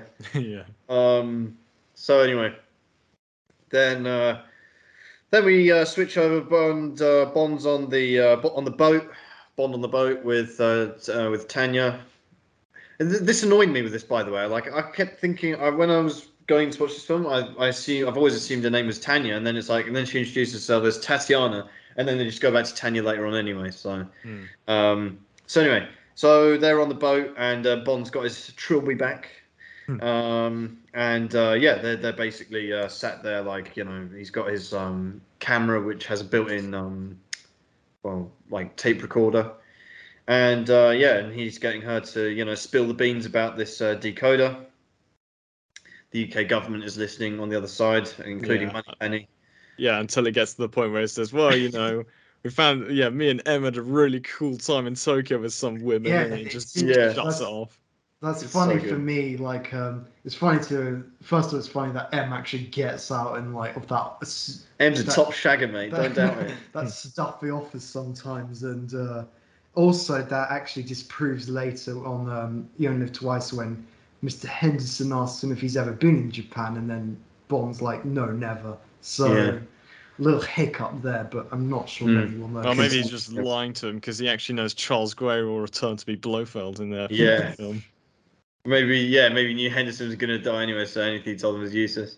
Yeah, Um, but anyway, yeah, I, I, I just it, it makes me laugh. This scene again. It's just again, this is probably the worst part about Bond in terms of its aging, like how badly it ages with this whole like the girls like worshipping him stuff. It's like, oh yeah, bro, and she's going like, oh yeah, will you make love to me every night? And he goes, day and night. What what about this? Uh, de- what about this decoder as well? You yeah, know, it's just like he's had what- enough of this man. yeah, he's just like, yeah. Uh, that was quite funny. day and night. He's so matter of fact. He's like day and night. Now get on with it, you know. yeah. Um, then uh, okay, so then uh, Bond rocks up at the um, post office, I think, is it, or some No, kind of he's, the uh, embassy? Sorry. Yeah. Yeah, he goes to yeah he Yeah, goes, goes, to goes to visit at work, you know, as Yeah. you do. Is your and, clock is uh, your clock working? You know, like Yeah, verify your clock. yeah, exactly. So, uh, Well, I mean, it's also Russian in this case, so that's appropriate yeah, for yeah, Henry. one uh, person on the planet who understands. yeah, that's uh, Henry's alarm clock, by the way, for anyone who Yeah. wonders. Very yeah. Well, actually, it was the alarm clock on my previous phone, and because it yeah, I had to basically destroy it to make it stop. Oh, anyway. So then, um, so yeah, and obviously all Russian clocks are always accurate, and then uh, you know it, it literally like flies off the wall right as this explosion happens. I Yeah. think. Um, and then again, we get the 007 theme back. We get it, you know, two for the price of one in this film, which is nice. Hmm. Um, they steal the decoder, decoder, um, yeah, the you know, gas masks and everything. Yeah, the Yeah, and it comes, it, yeah, it's very lucky. It comes in a very convenient portable briefcase. You know, you can just run around with it. Yep. Yeah. Um, it's not like wide into the wall or something. And Yeah. Like yeah, it, it, yeah, it'll probably work if you plug it into like you know the British electric system. You know. yeah, that's right. Uh, and then they go and uh, catch the train, pretty much. So, um, so yeah, they're leaving Istanbul. They just go jump on the train as you did back in the day. You know, none of this health and safety nonsense. You know, no doors or anything like that. You know, just like jump. on the track. Yeah, if you want to jump on the tracks, you can. But anyway, Yeah, yeah, yeah. Um, yeah. then, uh, too bad. yeah, you had a Russian agent as well following them on there, and you also what- see that Red Grant is there too. Absolutely, Red. Grant is always in the in the background there. yeah, no, mind the gap for that train. Yeah, Mind the foot or whatever gap there is. That's right. Um, yeah, so so they're all getting settled in on the train. Um, then uh, the the uh, Bond and Kerim they work out that, that you know they find out with the Russian spies. So they he's doing the most bait like eavesdropping ever, man. He's giving that that secretary from Doctor No run for a money, man. You know, like he's there, and then he's like, and the way he tries to play it off, he's just like, oh, like Mr. Bean esque, man. He's like looking, Yeah. he's like, oh, oh yes, and then like goes to the next door and like does the same thing. It's like yeah, exactly. the man. worst improvising ever, man. Yeah, And, well, uh, he deserves to die, you know. The guy doesn't even have a ticket as well. Like you know, they knock on the doors like ticket control. He just pulls out loads of money and then uh, yeah, gets his uh, suit ruined. You know, I don't like his tailor, as uh, Kerim says. So Yeah, that's yeah. that's nice. I, Um, thought- I did think it was quite funny as well, because they like they they tie him up as well, and then he's Hmm. like like they've they've gagged him as well. So like Bond with his own pocket square, isn't it? yeah, yeah, yeah, they li- yeah they leave Kerim with him, and he's just like, oh, so yeah, I'm gonna tell you about my life because he's just the sort of person who would. He's like, you want to hear about it? Oh, you do. All right, and then he just presumably goes on balls this guy to death with his family history. Self-awareness from Kerim there. This is what funny. this is what I'm saying. Like, and in the film, I don't know about anyone else, but in the film, uh, this is like it's almost yeah, like a meta joke where it's like, yeah, you know, I, I I know everyone's like done with my like whatever stories and stuff. You know, it's like oh, you know, because like we're all um, this Russian guy in the in the film. At this point, just like oh, he's like groaning, man. Like oh yeah, more from him. Well, I don't know. I don't, I don't think it hurts to be slightly self-aware about it, you know. Yeah, yeah, I don't know. Well, anyway, um, we get really like now. This is yeah, this is really starts getting uh, you know uh, Sean Connery slap a woman. He Yeah. gets to uh, yeah, he's like telling t- t- Tanya like yeah, do as I say, slaps her on the arse, you know, and all this, and you're like oh, and it's not just that as well. It's like the really bad like ADR sound. Yeah. So it's like the most dramatic. Like when he does the blinds and it sounds like a gunshot, man, and like you know slapping her ass like it's like I don't know, like the loudest drum noise or something. Yeah, so um yeah, so you know, that's uh Cool, cool stuff from Sean Connery. yeah, so the age as well. Yeah, it didn't age well at all, yeah. So um you know, sign of the times once again. Better for it now, aren't we? Daniel Craig, wink wink nod nod. Hmm. so then uh yeah. Um and then we find out that uh Kerim is dead. He's had a terrible accident as the uh as the chap on the train says. Hmm. And uh, you know, Bond goes over to like check it out and if you know It's he's- terrible accident. He's got a knife in his back. Yeah, he's been stabbed. That's right. Yeah, terrible literally. accident. Yeah. Um. And then like James Bond has like a like millisecond of sympathy for. That's him. right, yeah. Hmm. Well, more sympathy you for Quarrel, I guess. But yeah, yeah, he's like, oh, so, no, no, no, it, no. To be fair, he does bring up Or- Quarrel again with with Doctor Yeah. No. He's like, yeah, you know, well, first thing I want to do is, uh, yeah, find out who kills Strangways and Quarrel. You know, yeah. like- Yeah, but like to put Strangways in the same breath as Quarrel, that's not fair, man. Like, for all we know, he never even met Strangways.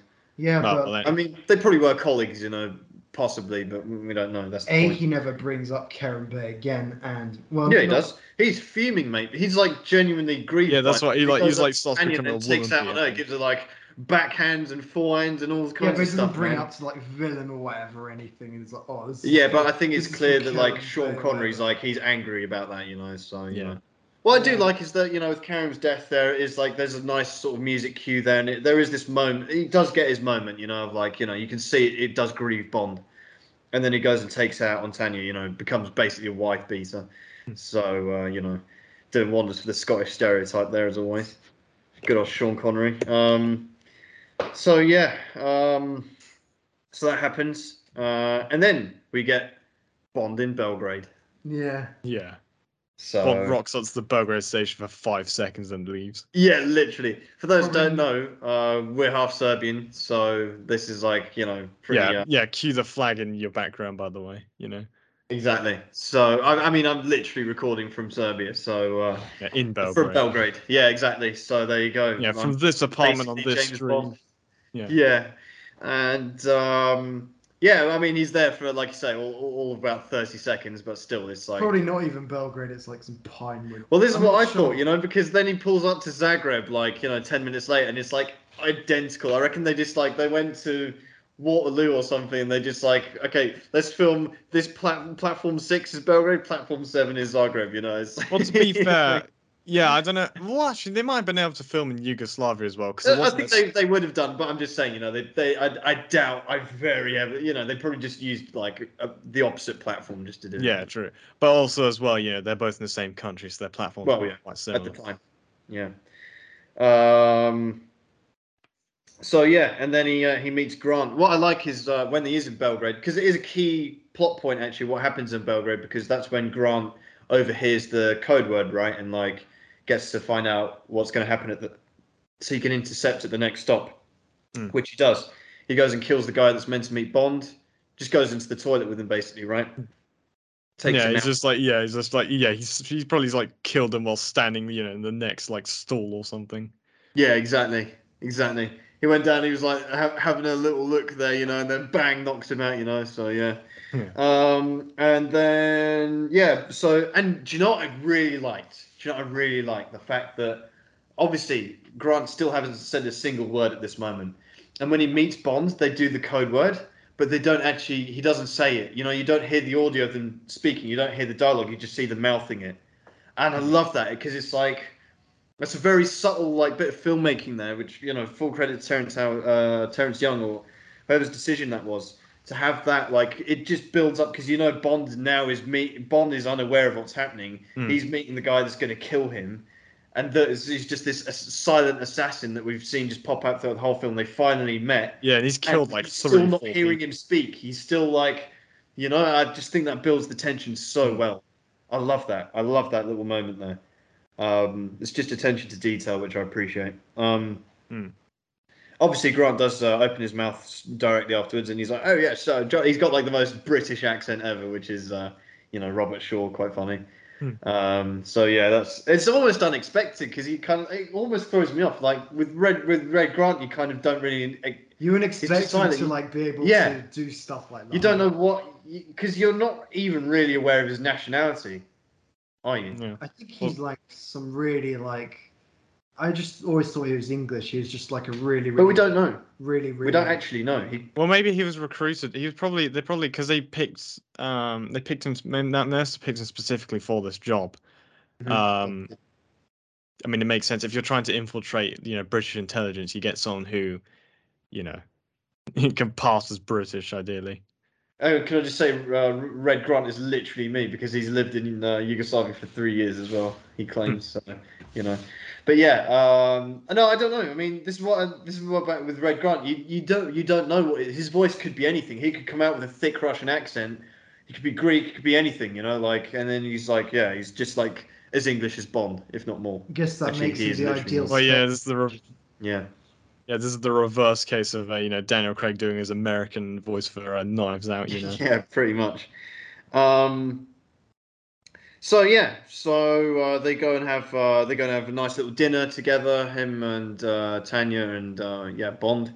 Yeah, Uh, and Kerim Spirit. Yeah, that's right. uh, uh, Red Grant makes sure he orders the the red wine, like yeah, like Yeah. Red, you know, like uh, not scarlet and not not uh, round, but red, you know, R E D. Yeah, just, uh, exactly. Uh, As well, like sure the thing red. is, th- this is blue, a detail green, from the red. yeah, because this is a detail from the book. Basically, it's just Oh. oh well, you know, only savages would have red wine with fish, basically. So you know, Oh, really? Yeah, yeah, that's the whole reason. So like, he's like, oh yeah, clearly you're uh, clearly you're not actually an English agent because you. It's really stupid though, in, in a way. Maybe it maybe it was like, you know, sixty years ago. This is you know the thing people judged each other by, like what kind of like champagne or wine you have with your meal. But I don't know. It's quite only an English film would like put that detail. As, like, Yeah, yeah, yeah. to, So, uh, oh, yeah, when you've got, you know, you see those olden films, it's got like, yeah, like the the girls learning how to use like eight different forks and stuff, you know, it's like that kind of level of. Yeah, it's got like you- you should have had like you should have had like a uh, like a gadget trap at one point where it's like a selection of cigars and the one that an English person wouldn't pick is actually a hand trap. You know, like Yeah, that's right. Um. So anyway, and then and then uh, Red Grant continues his baitness, you know, because he spikes Tanya like the most obvious like pill slip. We were discussing this last night actually. With uh, we were thinking how how does like because like it's very obvious, and Bond is looking directly at the glass. Hmm. So we we reckon like maybe he just. He, he was like, yeah, Spiker, I don't care, you know. Like, I think he was because at this point the cat was out of the bag, so it's like, uh, Spike is like, it's fine. It's like collateral damage, effectively. You know, they know one of them's not coming off that train alive, basically. At that point. yeah. So I didn't see what the point of spiking up was though. Like I think it was to like, I well, probably Yeah. just, just he Red probably, Grant- to be fair though, she made a lot of noise and then you know then then you know security comes if they have any on the train. But Mm, yeah, Yeah. Red Grant, like uh, he, um, he actually, yeah, he passes off pretty well, and that's kind of surprises me. Where he's like, he kind of gets appeals to Bond's uh, um, Sigma focus on the uh, attache case. He's like, oh, my escape route's only for one. What are you after, the girl? the Yeah. He, and but I'm really surprised that like James Bond, who's like really like suspicious of this character who's just got on the train, actually gives him another chance, and then he's like so kind of Yeah. he's so like kind of fooled by it. He's just like he goes he switches off almost. He's like, oh, that should be about twenty miles, and then like Red Grant whips out the gun. Mm, yeah, Red out. Grant's very disarming though. It's like he, he's Yeah. like, yeah, Bond's darker side, like you said, Henry. It's an interesting way. yeah, it. yeah, as well, and the fact that yeah, during this like dinner scene, man, it's like you know, like Red Grant, like like the like kind of the power of his you know screen presence is like he's almost like turned Sean Connery into like yeah, you're yeah, you're now trapped in here with me, basically. Like Mm, yeah. Yeah. Yeah, it, it feels like the whole cat and mouse thing from the beginning. Yeah. credits Mm. playing out again on the train. So Mhm. Yeah, that's I, yeah, I guess that's Good set up was stuff, supposed actually. to. I love Red Grant, man. He's like absolutely makes the most of every moment he's on screen. I, I think it's just one of the best characters in the entire franchise. Actually, like one of the best written, the best like acting. Like I think the way they use him in the film is it's just elite. It's it's Yeah, they, elite. they couldn't have done anything better, I think. yeah. no. It's it's it's real the real highlight of this film. You know, anything from Russia with Love, Red Grant's the first thing that comes to mind. You know? Yeah, and the, and the fight which they have on the train. Yep, this is where we're at now. So they go and uh, they have the standoff in the cabin in the train, you know, and uh, yeah, they just just start. Yeah, so oh, and the, the tension is great. And do you know what I really like? Particularly, I wanted to comment upon the sound editing here because you have the train, the sound, the noise of the train itself. You have the rumbling of the engine, the Mm. wheels, Yeah. um, the steam, you know, like the you know the the choo choo, whatever that's called, the whistle, and um, and it's like yeah, it's like and the way they use that to build it, and you've got the lights as well from outside going in, Mm. flashing by it, all those things because there's no music, yeah. there's no Yeah. music, so all of the which there usually would be in a scene like this, so it's all generated by the actual organic sounds of the train, which is so clever. And uh, I think that's just a thing that's been lost in time in a way, where it's like you know that's just something they would never do today. They'd have like Hans Zimmer ra- ramping it up, you know, something. Yeah, yeah, yeah. They It's just just use like- the natural, a kind of natural tension. They're able to build it using actual Mm. organic sounds, which is, I think, is like very. I think this it's one of the reasons that this fight scene is so iconic and it Mm. becomes a trope in Bond films as well. Um, it's very claustrophobic. And these two guys, it's like you really like. I can imagine being in the cinema in, in the '60s and then going, you know, you don't know who's going to win this. You just don't Yeah. know. As well as yeah, because um, I mean, for a lot of the close-ups and all that, most of this was actually done with the actual actors rather than their stunt Yeah, it double. to be. for yeah. obvious reasons. But the the thing is, despite the fact this is only like you know a, a few minutes, like the actual fight itself, it took three weeks to film it. Wow. I'm not surprised because you know, and I love the the even before the fight itself, the verbals they're having before. You know, he's like Oh, yeah, Red Grant's really. so intimidating. He's you know, I, uh, you know, my order is to deliver the lecture and kill you. How I do it is is up to me. I can make it slow and painful. And he's like, yeah, you're gonna kiss my Yeah, foot. You know, Yeah, the whereas- first bullet, the first one won't kill you, nor the second. None of them will until you kiss my foot. You know, it's like, man, this guy's like He's savage. You know, brutal, yeah. yeah, The, the thing is, it's like it's so. The whole thing is like um, really realistic, and that's what Yeah, really gets to the that's audience. true. They have no dramatic moments, no like.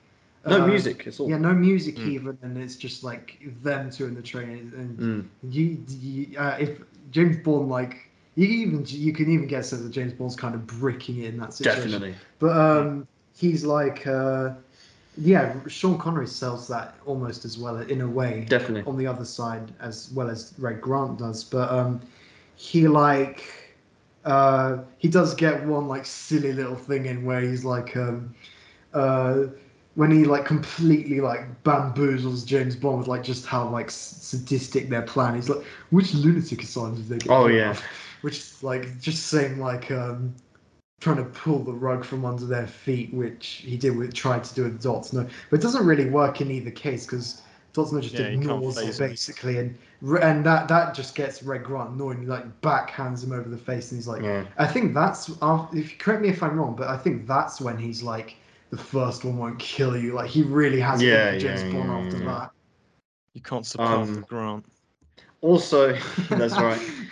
Grant as well. He he does. He reveals to Bond like, yeah, we filmed all your pornos by the way, so Yeah. uh, they'll be Yeah. on Brazzers. uh, he very later. generously like vindicates Tatiana like so inadvertently she he does her a favor which she couldn't have really like told James Bond herself until maybe much later but he It- completely clears her so Well, yeah, basically explains the whole plot. Yeah, and then like you know, and he's like, yeah, so you kill her and then kill yourself, and then there's they find this tapes and etc. It's like Hmm. the letter. It's very interesting. It's all like well thought out. Again, it's the strength of the plot.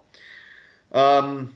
So then Bond, you know, he's thinking on his feet. He's like, well, uh, you know, and this is why Bond today is not the same, you know, because uh, Bond doesn't smoke anymore. But back then, you know, it's very plausible. Yeah, yeah, he asked for a cigarette and he just his final moments. And, uh, no. and then he offers to pay for it as well uh, with his 50 gold sovereigns. So, uh, you know what confused me? Though? The fact he's got two attache cases here, and then, like, you know, like, those. No, no, no, because he, he obviously got one from the uh from the agent who was also stationed, you know, that he killed. Oh, yeah, because So Grant has one as well. Yeah, interesting.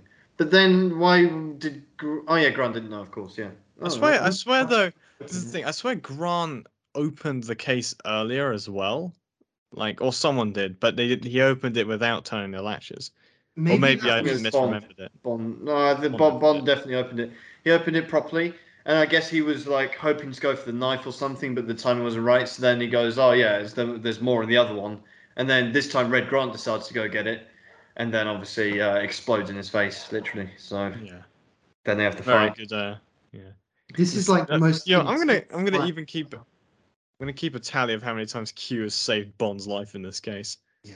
Oh this yeah, one Off this one would actually count as two because even with this, he you know has to use a knife and the tear gas. So I'd actually argue the sovereigns as well. Maybe you could even put all three in there. he like makes makes the abuse Yeah. he exploits t- probably Ray Grant's underpaid salary or whatever and then Oh he's- yeah, that's like, right. and Yeah, then Yeah, he's like, as soon as he mentions how many he has, he's like, actually, yeah, we might have a discussion here.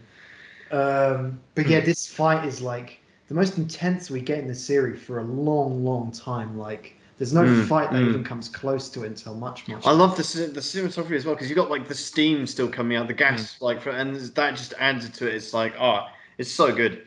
Um, and obviously, kind of the yeah. So I mean, the, and the upper hand keeps changing, Hmm. and um, Bond, you know, I mean, there's a bit where Bond he's like he's on the back foot and then he pulls the knife out and stabs Red Grant in the shoulder. Yeah, While he's he's actually garroting him by that point. Yeah, while he's been garroted, that's right, with the watch, uh, and then he like turns it on Grant and then garrots him with it. So yeah. Yeah, he had to like. Normally, it'd either be. I mean, so far James Bond usually takes everyone out with like, well, all the goons with like one punch or whatever, and then yeah, this guy not Yeah. only needs to be stabbed, but like garroted with his own device as well, and then he finally dies basically. So yeah.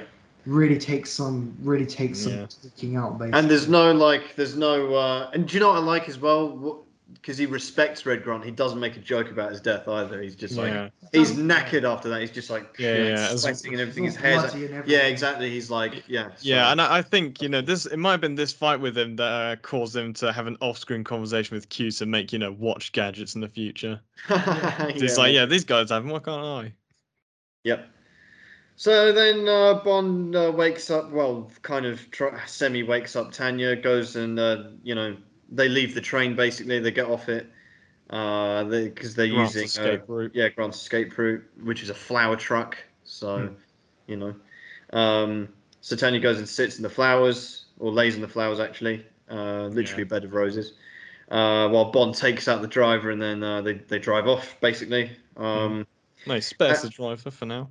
Yep. Uh, and uh, by the way, actually, you know, um, this is like again like sign of the times in a way because you know um, when he actually takes out the guy, his hands are like on the boot. Bomb slams his boot, slams the boot on or the uh, the trunk for our American listeners, slams the trunk on his fingers, Oh no, right? that's the hood actually. If you're American. No, the trunk's trunk the is back. the back. Trunk's the back. Oh, I thought he was at the front when he. Never mind. I thought is he at the back? Oh no, he must at be at the the front, front, because yeah. the back's just a flower. Yeah, and Yeah, he's exactly. Okay, so so my mistake. It's the bonnet slash The hood. the hood. Yeah. Yeah. So Yeah. he slams the uh, hood on the guy's fingers, Very and uh, painful. can't yeah, very. And then yeah, um, you would know, Tom. and then he punches him in the face. But then no, like if you were in that situation, you slam the thing in it, and then you slam his head on the bonnet, and that's it. You know, wouldn't you? Maybe it's too violent for those days, though. Yeah, true. I guess. That's So Daniel anyway. Craig. That's how it would have been. Yeah. Um. Yeah. So then uh, they get in the in the flower car and they're like driving along, and then they're pursued by a helicopter. Uh, this helicopter is presumably a Spectre one. Yeah, assumedly. Yeah, the thing right. is, though, I didn't get is like, how would they have known to send a helicopter uh, over at this point? Oh, maybe it's maybe it was for Red Grant, but then there's not. Is there space for him in there? The way I kind of like um, made sense of it Hmm. was they basically must have been expecting a rendezvous with Grant, and then like probably him to show up with the Lektor as uh, Yeah, maybe. Agreed. Yeah, true. because he does say that we've agreed a price later, blah blah blah, and then like so when that doesn't happen at the exact exact time they wanted it to, they immediately send like a helicopter out to see what's what's going on basically. and What's then cracking? Obviously, see James Bond, and Yeah. that's how it happens in my Yeah. head. I mean, also, I'd like to point point out a bit of trivia with this. The uh, during the scene, actually, the helicopter pilot was actually quite inexperienced, and he he actually endangered Sean Connery quite a bit because he flew cl- way too close to him multiple times. Like, but you know, it sells the believability, I guess, on the plus side. Like, like throughout I mean, throughout this as well, like after Goldfinger, you could see Sean Connery gets a bit, you know, like he, he's not so happy with the role so much anymore, and it you know shows through a lot of his acting. Um, and I can see why, because in in this film and in subsequent ones as well, they really like, you know, they they like put his life at risk in some of the actual Yeah, like. but that's not that. Happened with Daniel Craig as well. So it's, you know, it's not. I don't think. Dan. I don't. Yeah, when we get to Thunderball, man, there's something that happened to him that you know Daniel Craig could, you know, never like like hold a candle to, you know. Well, uh, anyway, so um, I don't know. The helicopter chase. Basically, they're throwing grenades down at him, and then he shoots the guy. But the the best shot of all time, man. Like, I don't know how that works physically because he's underneath a rock with his rifle, aiming up. The helicopter's right above him, and the guy's in the helicopter. Yet Bond managed to shoot him in the shoulder, holding the grenade, which drops and then explodes. And I'm like. Yeah, I'm not sure about this. It's a Bond film, James man. You, you're not expecting any sort of, you know, fantasticism. Eat your carrots, ladies and gentlemen. It's If not it was Roger Bond. Moore, then yeah, you can get away with that stuff. Yeah. It's like quite a grounded film, right? So you know. I mean, Yeah, if- Daniel if- Craig would have thrown a rocket at you know, like Because you, 'cause you see the helicopter's kind of above him when he does that. Yeah. So he had like a really narrow angle to like Yeah, try yeah, yeah, exactly. So I think if he managed to get the angle right, then perhaps it's believable that it would have gone on his shoulder, and then he's like, but he and he is dropping grenades. The That is a music. stretch though. The music from Doctor No as well. Yeah. that's yeah, as well.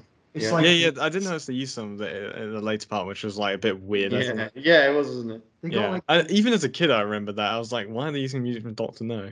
Yeah. Yeah, I didn't like it. yeah. I wonder they must have thought that was really good, or I Yeah, wonder what they saw in it just to bring it back. But yeah. Um. So yeah. So Bond gets away from there. I think the actual stunt of the helicopter exploding and stuff is very good. I'm not sure. Well, they- apart from apart from when it actually lands on the ground, kind of. apart that, There yeah. it's just like it's just suddenly it's on the ground, explodes, and it's just like, oh, There's Mm. a funny little word scene which is like a blink and you miss it thing. But when James Bond's running to the um, cover for behind the rock, um, uh, there's like you for a split second you see two James Bonds kind of in the same camera shot.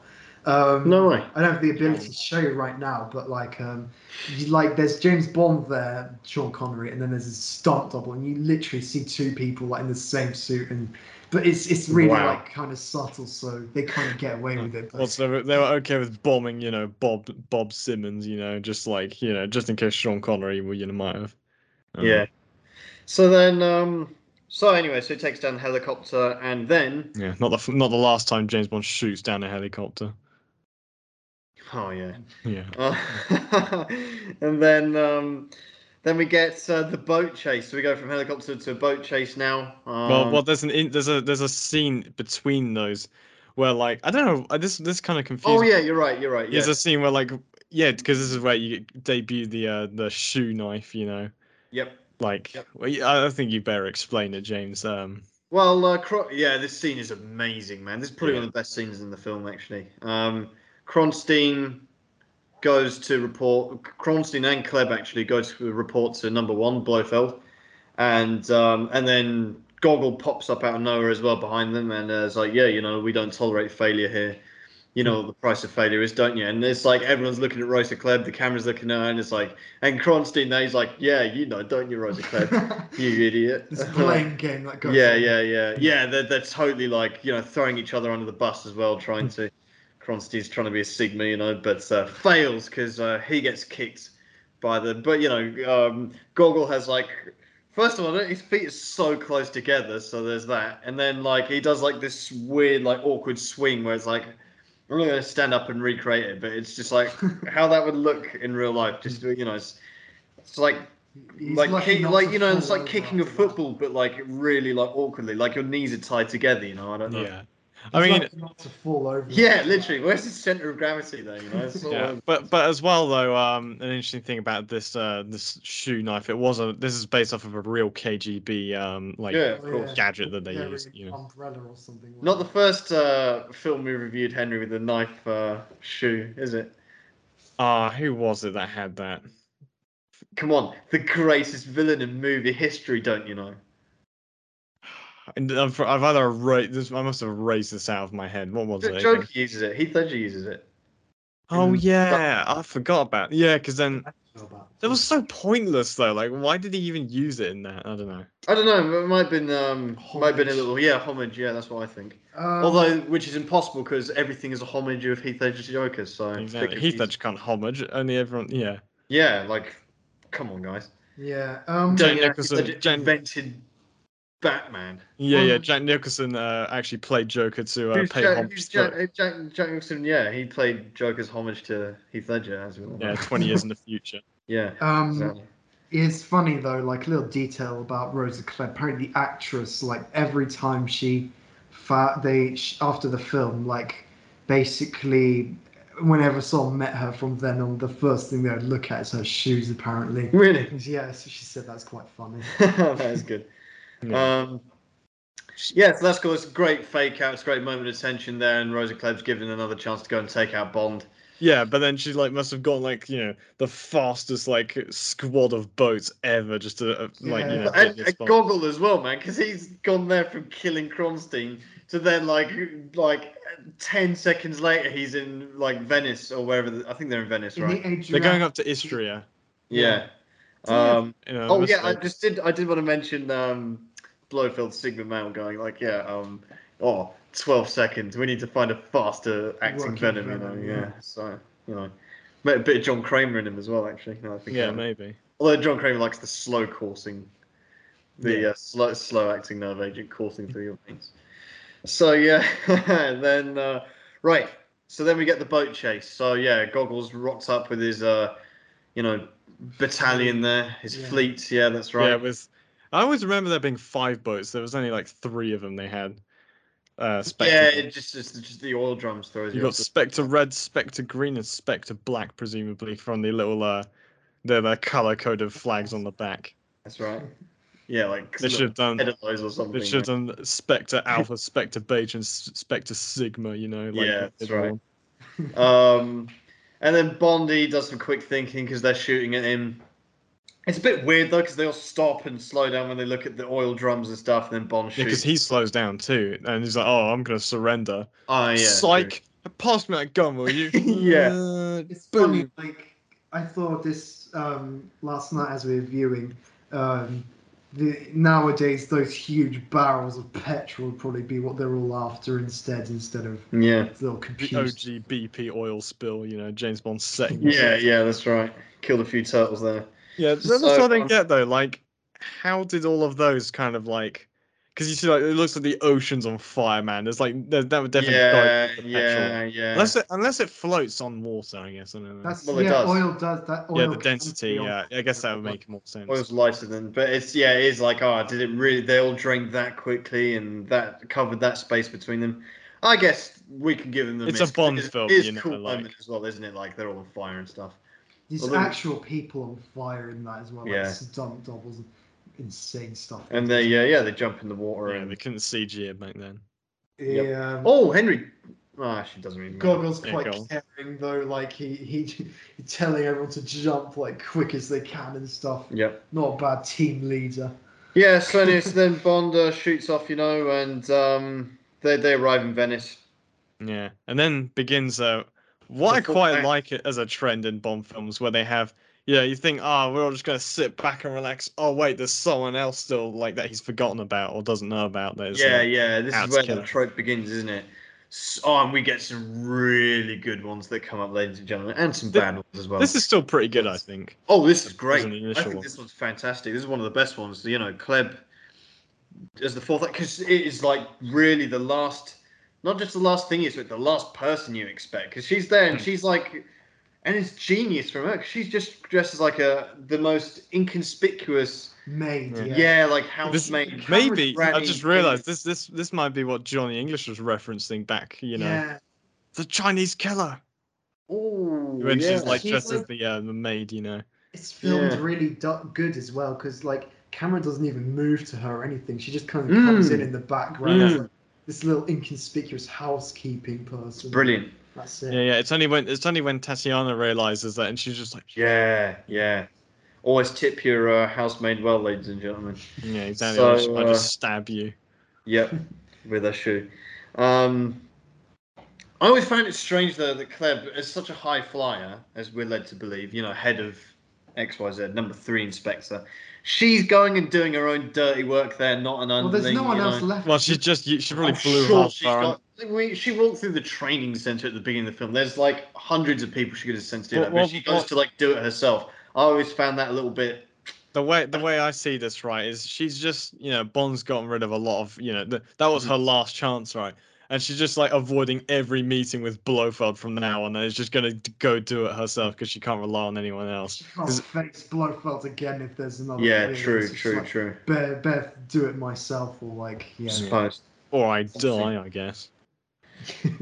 So, and she nearly does it. She nearly walks away with the decoder. Like, she nearly does it because she just picks it up and while Bond's on the phone call looking away, and then she just walks off and she's nearly gone. Yeah, she doesn't. She she like This is the She thing I really liked gets about close. she does not give him an inch at all to move. It's only tat because of Tatiana that like yeah um because like she's like yeah she's like doesn't say a thing she's just like you know like gesturing with a gun you know sit down you know fuck off I'm gonna go out this door see ya you I'm a bit surprised, like she like alerted. Well, I guess it's because James turns like does a double take and he knows her with the gun. It's like Mm. it's really well done uh, that Mhm. bit, but um, and it plays to the like she she obviously eventually gets like the um, yeah. Well, her undoing is because she doesn't shut the door basically, and uh, she had Hmm. like OCD or something about doors being closed, or whatever. Might have gotten away with it. And in the novel, she actually does kill James Bond, so. What? Yeah, this from Russia with Love is meant to be the final James Bond novel because like she, she she actually she actually gets him with the shoe basically, and then that's it. Wow. Um, wow So yeah, she, she has a little claim to fame. Technically, she was the one who, in a in a different form of media, be it, nonetheless does get to kill James Bond. So wow. yeah, Interesting. Um, well, of course, that doesn't happen here. Um, there is like a moment of tension. You know, she's trying to like kick him in the nuts with this thing, by the way, which is like like you know. Um, and uh, Tanya, yeah, Tanya's got like a choice, there, and he's pinning her back with a chair. Hmm. Oh, again, another John English tribute. I think And like um, and then obviously, yeah, Tanya has the choice there. She's got the gun, and she's like torn. You know, who does she kill? yeah because she thinks she's doing it for Mother Russia to quote yeah, right there's right. like a lot. People make a lot of that merch, like choosing between east and west sort of thing, and then she like, bang, pleb's dead basically. By the way, we didn't get a chance to all do our best Sean Connery SMERSH impression. So, you know, because he does get that chance. You know, and Re- we've got to mention this with Red Grant, he reveals himself to be a Spectre agent, and he's like, "Oh, is that is that what you chaps at SMERSH call each other?" yeah And uh, yeah, so we get plenty of that going on. It's so obvious watching these films about. Uh, I know we haven't got to talk about Sean Connery much so far for some reason, but uh, it's so obvious how he's like, like his his English accent isn't even that good. It's like his Scottish accent really like. I mean, obviously later on in his career he just stops trying, but uh, in, the, in these films it's so obvious like the Scottish accent. Do you not find that?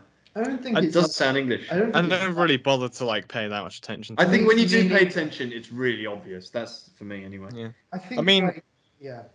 Yeah. Go on. the thing is oh yeah go on Tom Right. Um. So the fight he has, I think, like, um, thing is, I wonder what James Bond's plan was. That with was with to do with was to do when in that situation with Rosa Klebb. Like, was he just going to hold her against the wall until she just like? I just thought of something, but um, Um, I think, and I think because he just put his legs far enough back, and then that's it. She can't reach him. So it's if like home of the boxing, I just wait. Yeah it to tire very very out. lucky that she's a short woman you know like yeah, I, I Oh, yeah. yeah. I think like in a way it's less embarrassing for Rosa Klebb because she would just gotten tired at some point and then be like, um, Yeah. yeah, Um. So anyway, Tony ends up shooting uh Rush um Rosa Klebb. Rosa Klebb. Um. and she like dies for a full ten seconds on screen before finally. Uh, yeah it's, yeah Somehow Kronstein is literally me you know like Yeah. Yeah, Kronstein is pretty uh, solemn death, by the way. We forgot to mention that. He just like looks over and he's He, like, he, "Oh, his I'm like dead now. chess mindset has just yeah, yeah, yeah, yeah, like, yeah." Hmm. Um, and then we have the ending on the boat, basically, where Bond uh, he's there, he gets his romantic sort of like go off into the sunset sort of thing. He's r- watching back the porno tape as well, and um, yeah he you know, throws it away yeah. And he's like, and then does the yeah, I don't know what that was like, dumbest thing ever. Yeah, The um, it's funny when there's like the, doing Daniel Sturridge dance, man. You know what I mean? the couple of um, tourists on the bridge as well who are like oh yeah, uh, filming, and then he's like, "Oh, not again." yeah, yeah, yeah. that yeah fun. they should they should have That's point. simultaneously had uh they should have spliced this in with like Roger Moore on the gondola going the other way you know Yeah, yeah. so yeah. And that's that, ladies and gentlemen. That is from Russia with Love. So now we're going to go ahead and we're going to rank the various elements within the Bond films. So we're going to start off with the Bond actor. It's Sean Connery again. So um, again, I think uh, he gives a really strong performance. You know, I mean, it's easy to overlook him as, oh yeah, it's Bond, it's Sean Connery, and I think we're even subconsciously doing that. But uh, he's, he's a good actor. Yeah. You know, like I'd have to say by this point, it feels like he's played three other Bond films between Doctor No and this. Like it, I mean, in Doctor No, he's he was very much like still very. He was. I think he was still. You know, he fit quite well in the role. But for this, it feels like he's been playing for like ages. You know, but it's only his second film. I think like he um he's really good off the bat in both films, but Mhm. in like um in these two, the like the common consensus is that like his in these two films, Goldfinger and From Russia with Love, that's like his apex of he peaks basically in Mhm. his acting for James Bond and I don't know presumably every other film, but um later it kind of plateaus a bit because he gets sick of his treatment and Hmm. stuff. But um Yeah. yeah, we'll enjoy it. We enjoyed it, uh, and we will enjoy it in Goldfinger. Mhm. Um, Mhm. Oh yeah. lasts. Also, you think? Yeah. Uh, okay, so now we're going to rank the Bond girl, who in this one is uh, uh, Tatiana Yeah. against Honey Rider. What do we think? I think Honey Rides is better than Tatiana. Mm, I I, don't know so. actually. I just said Tatiana. Well, because I like Tatiana more because she is like plot wise quite important. She Um, is, and she has a lot more like plot involvement. But like the thing is, is that Honey Rider's iconic because she came out of the beach. she and- is she is iconic, and Yeah. she actually gets she has more of a personal thing with Doctor because well he killed her dad basically. So Yeah. she has true. a bit of involvement and she does like yeah she basically she she, she um her she's iconic and everything but i think her role is like um underrated a bit like And she has a bit more of a backstory as well. You Yeah. know, Tatiana's very two-dimensional. Very. She's just yeah, but she's just a Russian agent basically from the consulate. Yeah, no, but you don't. There's no. You know, there's no backstory for her. There's Yeah, no but like. you really don't need learn anything backstory. about her. She's just a vehicle for the plot to move forward. and really. we're expected to believe she just finds his picture and it's, oh wow he's a Well, that's trap," just a trap, right? Well, Yeah. it's the point that she's meant to trap him. So I don't, I don't think she's really the best actress either. You know, there's a few moments where she's just over. She's overacting a little bit. I, I doesn't. she's like I think Honey Rider's an, an easy. I don't uh, know. Well, you know, this is like And it's majority vote, so. honey yeah, rider, it's the majority vote, but my, my one still goes out for uh, Tatiana. So honey, Okay. honey rider like a she I protest she's more like a bit more feisty a bit as well. She's like, um, oh blah blah blah. Um, uh, she's like, stay where you are. I mean, she puts the knife away. Yeah, man. That's the other thing. Honey Rider's a threat. She, she, Tatiana isn't. she's very like um. She you get the idea she's had to like fight for herself a bit. Well, she literally did Um, with the Black Widow in a way. you know, Yeah, so. and yeah, so Respect. she's, she's a lot more of like a well-rounded character and Yeah, stuff. exactly, exactly, So, exactly. but to, not to dis rat on Tatiana, she'll be she'll probably be higher than a lot of them. I don't agree. I actually think Tatiana's going to end up quite low down. Uh, Well, I Personally. don't know. well, you know, this is at least neither of them have ridiculous nicknames. So yeah. Huh. Well, yeah, she's um. I think Well. Ride is a bit like Yeah. on the nose, but well, it's not as bad as Loct- uh, as like gu- Yeah, uh, but, yeah, Pussy but- Galore, man. Well, No. yeah, we'll get there.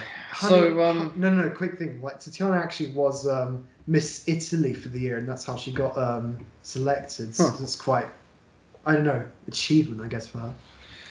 So the villain, Doctor No, is number one. Rosa Klebb, where are we going to put her? Yeah. It almost feels like I mean Red Grant is obviously a henchman. It almost feels like he's a villain of Yeah, this. it's true. It, But it does. Rosa Klebb though. I'd have she's very her- good. You know, she's she's a bit of an Amanda Waller almost. You know. Yeah, that's what how I Wouldn't say. feel like. I think Doctor No's still better though. He like the problem with this film, like Mm. a little bit, is it kind of shares the main villain role again. Yeah. Among Blofeld, her, and Red Grant, because Red Grant gives and the plot out. Kronstein even. Yeah, and Kronstein. It spreads it out. There's a lot of. Doctor yeah. No is pretty much running the whole show on Crab Creek Key basically until they go and investigate it. So like, I think Doctor No is better than. I think Doctor No is Doctor No is the easy choice, but I'm a little bit on the fence because I think Same. I, I'm more invested in Rosa Klebb's plot and as a character now. I'm I'm almost more. She's almost more. I mean, Doctor No's cool, but like he's not. He just shows up at the end, kind of. Yeah, and he's not so. He's threatening, but like he doesn't really get to do so much, and nor does Rosa Klebb. But and I just I like the way her interactions with all the characters she comes Yeah, from. she- she puts Tatiana, up a- Or she- to or you know does- to Gogol to Yeah, 'cause she puts Red the f- Grant to yeah, she- Kronstein, and then with Bond at the end. Yeah, because she like puts the fear of God into Tatiana as well in that scene. That's a really good scene. Tatiana, That's really her main. Yeah, that's what she does. But Bond, but Doctor No bullies everyone. he like he he ki- he's responsible for a lot of people dying, and you see like the thing, the atmos, the control, like what's her name, Klebb has over Tatiana is what Doctor No has everyone on that island basically. Like yeah, but just people because he's that paying work- them a lot. Well, not I not really. kind of. Like when you can see, like when when Dent visits him, he's like, "Oh, you will not fail." Oh, that's true, again," actually. blah, blah, That blah. was a good scene to be and fair. and he inspires fear in like the taxi driver who kills himself Hmm. and the Yeah, reporter. that who, wasn't that believable. he like won't tell anything. She like stabs Quarrel and stuff. So That's true. That's I- true. you see like you make a good case. the villain reflects more characters than Well, so, what do you think, Henry? I'm I'm it's pretty really tough because I like both of them a lot. Yeah. But hmm. yeah, to be fair as well, honestly.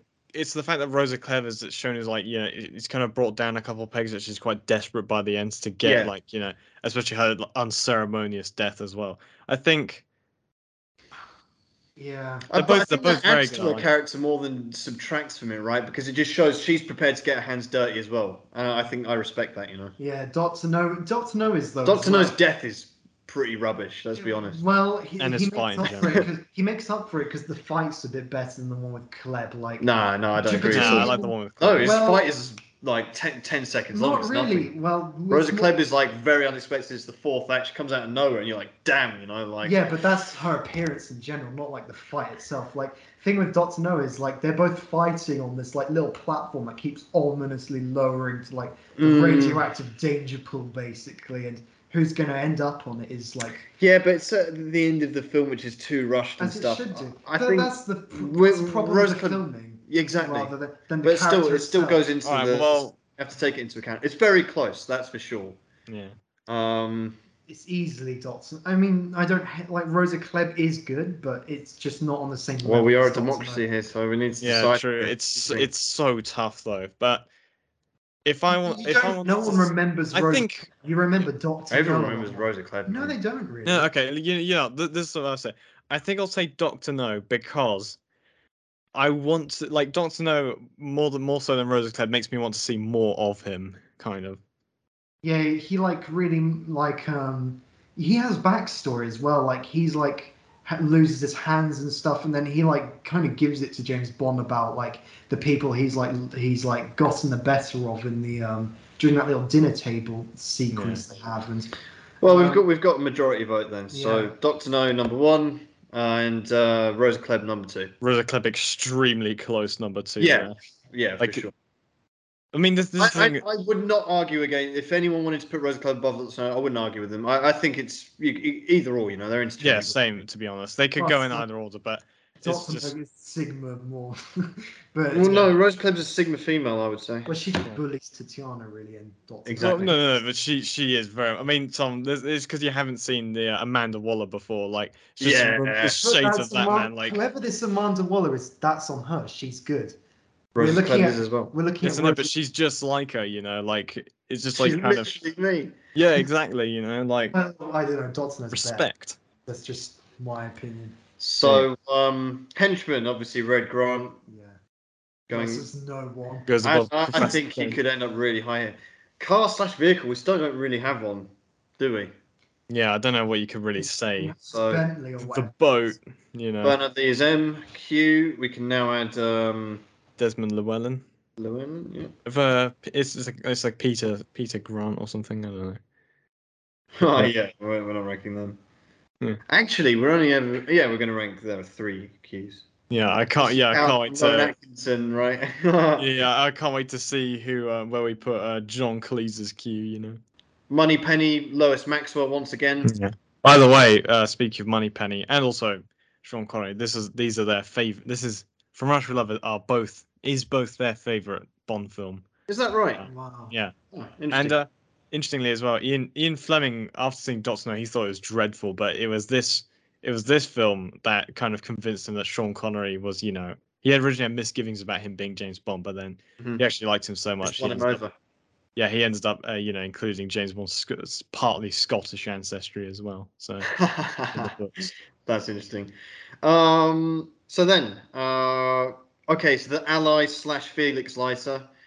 Um, we've got Quarrel and Leiter at number one, and uh, we've got to rank Kerim Bey against them. Yeah. So I Quarrel think- is just better, I think. yeah, it's got to be Quarrel, right? Yeah, Quarrel. Like this is the thing. And not- and Leiter, and Leiter. Yeah, fuck Leiter, man. uh, with what, what about his Leiter's sunglasses, man? It's like That's yeah, sunglasses, man. Those sucked, man. Uh, yeah, Kerim ju- Bay, Kerim Bey is good, but not great. Yeah. Yeah. And uh, he goes second for me. Quarrel is is above him. That's I think that's that's a we got to shine. that's a light on unanimous, Quarrel. Is? Quarrel Yeah. a Sigma male? Quarrel, like no one talks about Quarrel as yeah, well, like- exactly. We're giving Quarrel his flowers right Yeah. now, man. Yeah, exactly. Um, okay, Just- gadgets. Now we have some interesting gadgets to talking about. We don't Yeah. have. Uh, okay, so so far we've only got the Walther PPK and the bamboo reed from um, from Doctor No. So um, now we've got the attaché case. I suppose has to go first. Or was we've also got um His garrote watch. uh, garrote watch, which Yeah. is very cool to be fair. That is a What cool would you thing. rather have, Henry? The Oh, attaché I'd obviously rather have the, the attaché case is like you know, fifty gadgets in one man. It's like you know. Yeah, but if you have the attaché case, you get called a briefcase wanker. So Well, then I'll just get out my flat knife and chuck it at him. Or, or you know, I'll, you can either do that, or you can pull out all like the you know, the fifty sovereigns from the side and be like flex on them, you know. Yeah, yeah, yeah. Or look at me with my belt of gold. Let Yeah, or- or the- this or and the- exchange it into an actual currency. Yeah, all the rounds of ammunition in there, you know. yeah, it comes with a little fold-up sniper rifle. So, well, rifle. So Yeah, this this feels a bit like It's good. this- this the, giving the attaché case like it, it calling it a gadget. It feels a bit like when the people called the uh, DB5 from Goldfinger a gadget, like it's got like fifty thousand things. in yeah, it's, but- it's gadget laden. It is. But like, But- That's a I'd, good point, I'd maybe yeah. take the watch if it was like a really stylish, maybe Rolex watch, which had the thing in it. Mm. That just looks like an ordinary watch. Oh, if it was just something, you know, that was ten quid. Yeah, what if you had like a, you know, like a Batman watch or like a. You know, I am tempted to Spider-Man go. I. I am tempted to like rank all the watches as like an extra, uh, but no, that's too far. Feel, into- feel free. So okay, do attaché so. case goes first above the uh, Walther PPK. Yeah. Okay. The theme song. We have the James Bond theme, of course, and uh, "From Russia with Love" by Matt Monro. Second, right? yeah. Still good, but nothing to write home about. Mm-hmm. Certainly not to Russia with. Um, okay, the opening, of course, which is the um, that training fake Yeah. out. So It has no competition, so Yep. it's also a pretty good opening. So And now Henry, we have the Sigma moment. This is the moment everyone waits for in the podcast on the minute. well, well, yeah, yeah, the millionth patented Sigma moment. Not necessarily Sigma male, actually. As I'm actually nominating Rosa Klebb, saying you will not leave this room alive. Oh, I oh. think, I think. Oh! No, no, no. Okay. All right. Well, I'll throw my hat in the ring. I think Red Grant when he says like Red Grant in general, of course. Yeah. And Red But it needs, it needs to be a line or a moment, a particular When moment. says- No, it could be a whole character when as he well. when he no, said, no, that's rubbish, man. Well, I've got a line either that. way. So All um, right, calm down. when he Doctor, says- because we've got Doctor No number one right now. He's the Sigma male. we got. Yeah, uh, yeah, no, but it's because he had a line which was Sigma.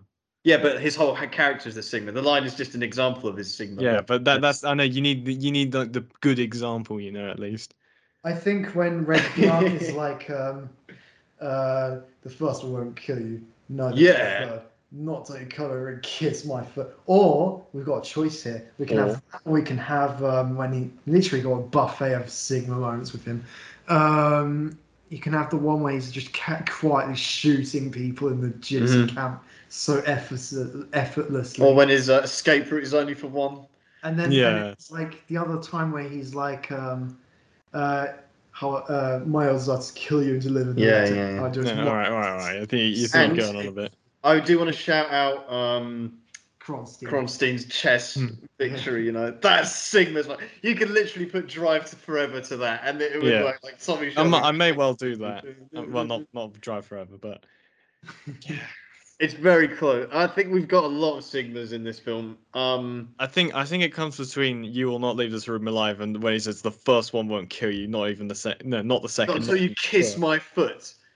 Yeah. I think that I think because Rosa Klebb's one is powerful, but that is Yeah. like I, beyond. to be honest with you, Henry, I, I like Rosa Klebb as a lot as well, but I think her. this one is better though. Yeah, that line doesn't really embody. It is good, but I think that's more. Again, I don't really think that's so Sigma as it is like communist kind of style, you know, Yeah, like yeah, yeah. sort of stuff. So um, The This, way one- he- this one's fueled that- entirely by Red Grant himself. I was- we'll shout out Kronstein. He's unlucky to miss out, but he's missing out to Red Grant, so there's no shame in that. Does he go above Doctor No? Um, is the question. One million dollars, Mr. Bond. First thing is just a Who's the biggest Sigma, Doctor No or Red Grant? I think Doctor No narrowly, but like Doctor No never acknowledges women. He's just Nor does like, Red Grant. He's Well- so, well, he He's does. He has, Spike- spiked with one. actually. yeah, he has that. He has that um, Puts retinal in the busty massage you put in your notes. But um, yeah, Doctor No's just Yeah. laser focused on the objective all the time, and uh, So is Red Grant, to be fair. well, Yeah. not, not well. He he he has his bit on the side, you know, with that um, you know, the uh, island, the uh.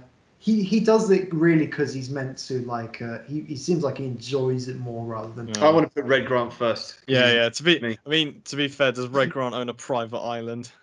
he owns a private island. He ripped off the Chinese, and he's like, comp- he's basically going it alone against Russia. Although, Doctor No And is a pretty archetype he's, Sigma. He's, he's sing- single-handedly like messing up the space race as well, and he's like, he's Yeah, but just because you're like, you know, the scale isn't really that relevant. You're you're, you're a Sigma in your own world, right? So Yeah, like, exactly. you know, whether you're a Tommy Shelby or you're, uh, you know, you're um, Max Zorin, for example. Yeah, or you're a you're a Raw, Rorschach or whatever you are, Patrick Bateman. It doesn't matter, you know. It's like it's all relative, right? Oh, that's really. It's it's It is a tough one. really he tough has this though. island. He has stolen British paintings in his like, um, in his Yeah, lair. again, that's just status stuff. I think. Yeah, but that's in I- his own yeah. world. But, but think about This- Red Grant. He's like a like cut and dry assassin, you know. He's like there. He's like Yeah, just. I just think I think you know. I think Red down- Grant's my vote. Yeah, but I my mean, Doc- but both, I mean, both of you- this is really down. This is really down to me. So listen to what I have to say. Okay. I think overall, I'd have to put Red Grant above Doctor No. Is against another close one, but Mhm. I think the reason is because you see him more. You see a lot more of him in the film. He's like a proper threat as well. He's just he's bumping off people one by one. You know, like no one sees him coming. He's just like you know deals them like ruthlessly, man. Mm. And He kills Yeah, that Bulgarian guy as well. he's really good lines as well. I mean, Yeah, yeah, definitely. They're saying, Doc- like- because Doctor No, his the build up to him was all you never saw him, right? With Red Grant, you see him, and it's and it's still like he's still there's still stuff to un uh, to you know unravel about him. Yeah, he's got to go. Uh, it's close though. It is very close. He's Yeah. going to be right up there, I think. yeah, by it's great. You know, it's great to say that it's close. You know, they're both very good. You know, yeah, exactly. be very interesting to And- see. So In similar vein, I think we're going to have to rank the films, and I think these will be close as well. Right. Really? Yeah, I think so. I think So From what Russia you- with Love is leagues above Doctor No. So I you think. put you put From Russia with Love first. yeah, easily. I have to say? Doctor No, honestly, because yeah, I mean the thing is, there's a strong plot in in From Russia with Love, but plot's just one aspect. Like Doctor No has characters, iconic no- moments in spades, like, and it has like some Yeah. good Sigma moments as well. It has like. Oh, it's Smith and Wesson. You've had your six, and like it sets up James Bond so much. Like, yeah. uh, it feels like Rough from Russia with Love feels almost like a Red Grant film. Yeah, does it have Red Grant in it though? Yeah, that's not. This is a James Bond film, That's a good point. not a Red Grant. Yeah, no, but this is this is James Bond, like his his like alter ego, man. Like if if he joins Yeah. SPECTRE, That's- you know what he's that's- like. Dark Bond, Dark Yeah. Sigma, you know. But Yeah. that's that's what the Sigma rankings for. Okay, like the the films are completely. I know. Yeah, but it's taking all into account. Yeah, that's just one aspect. I though, think like, what goes also- yeah, Something I'd also like to mention, the locations and like the shots of this is like yeah, like Ah, this the chess. locations suck in No, no, the chess. I I think the chess room itself is really it's all sick. can- grey and communist, man. You know. Yeah, you I think what goes against From Russia Uh, with maybe- Love, maybe I'm just a 'cause I- you, you're you're on the. From Russia with Love, Love camp. Tom's on the Doctor No camp. I'm very much on the fence, and my my line of thought is the fact that Doctor No is far more rewatchable than From Russia with Love. It's more entertaining. Now, I think it's a difficult one. It's a really difficult one. It, it would depend what hat I'm wearing. If I was like an objective film critic sort of thing, From Russia with Love is for sure a better film. For sure, it is just a better film, like objectively speaking.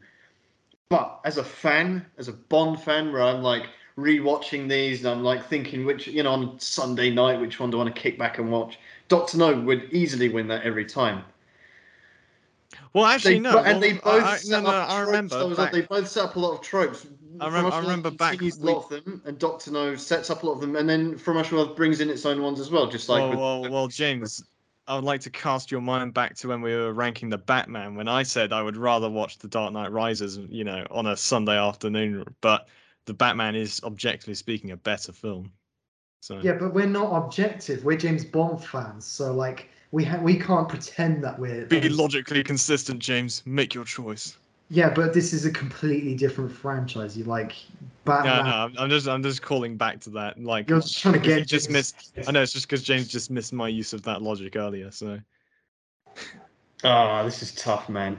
I There's do nothing that think- beats Doctor No's like shots, location, building the cat This is pretty the good. stage. Going to Turkey and Yugoslavia, and like who, who Italy, the only man. character, the only character that you really remember that's like iconic and you can like go to anybody on the street about from Russia with love. We're not talking about people on the street, man. I'm talking about cultured. Yeah, well, bombs we here. were evaluating Kronstein, Rosa Klebb, Red Grant, Blofeld himself, may I say? who's off screen and is played by Den. Yeah, exactly. Well, you don't have him. It's, it's part of the reveal, man. Like you know, It's like Yeah, builds it up, you the know. reveal is the reveal, and that belongs to. and also Not from Russia. Spectre's Spectre's quite a bit more of a threat in here because, like, messing up the space race versus like, you know, making the Cold War basically go off between Britain and Russia is pretty like while also But playing them off do- against each do- other and getting a lecture out of it is like pretty like you know That's a sign of the times, though, and you could say like the radio beam thing is actually it holds up better than that. Do you know what? For me, Since then, Russia's like for me, Yeah. my head's telling me from russia with Love. My heart's telling me Doctor No. Hmm. That's literally where I'm at right now. And the, the the weirdest thing about this whole thing, this whole episode is built up to me making a choice here, which I've never been able to make in my life. I've always had these films that equal, where I'm like, yeah, they're both because they're both pre Goldfinger, so it's like, yeah, they're both basically setting up Bond, and they're both like low key sort of films. just evaluate it. and Sean like, Connery is better in this one I think you got in Doctor No, you've got Honey Rider better than Tatiana. Doctor No slightly better than Rosa Claire. You got um Quarry's better than Kerim Bey. You have to like Yeah, that's true. well you, know, also as have much as I Felix love Red like Grant- sunglasses may I say As much as I love Red Grant, I think it's countered a little bit by. Ca- You're mentioning all the strengths, Henry, but you're not mentioning Kerim Bey.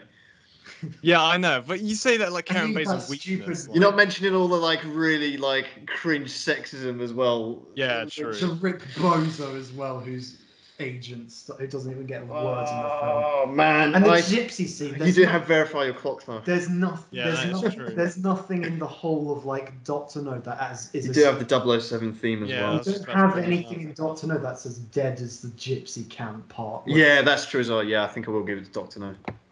Tom sold me there. Doctor No goes number one, and From They're Russia both with number two. say. Yeah, they're both good. It's again like the, when it comes to the competition of which one is like better and it gets this close, it just shows they're both very good. Yeah, So right. I mean, it's something to be happy I about. would really. not argue with anyone who swapped it either. I res- I would respect anyone who puts From Russia with Love first, but for the millionth official ranking, Doctor No is number one, remains number one for now.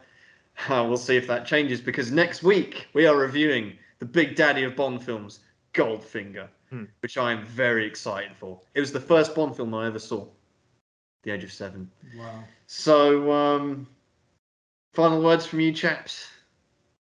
Well, uh, from Turkey with Love is like good in its like own kind of like strong suit of like spy thriller, but you know it is, it is like entertainment at the end of the day, and it's we have to put the plot in, which is really top tier, like um and like mix in with the characters and stuff, which kind of like I don't know. It's it's again like reading a really good book and then again and again, and it's just like you can only get something once, and in that moment, from us with love, like is the best it can be in my opinion. But outside of that, it's just a bit bit niche, like in a way, when it comes to appreciating that sort of thing. Well, and James uh, Bond films aren't really meant to be niche.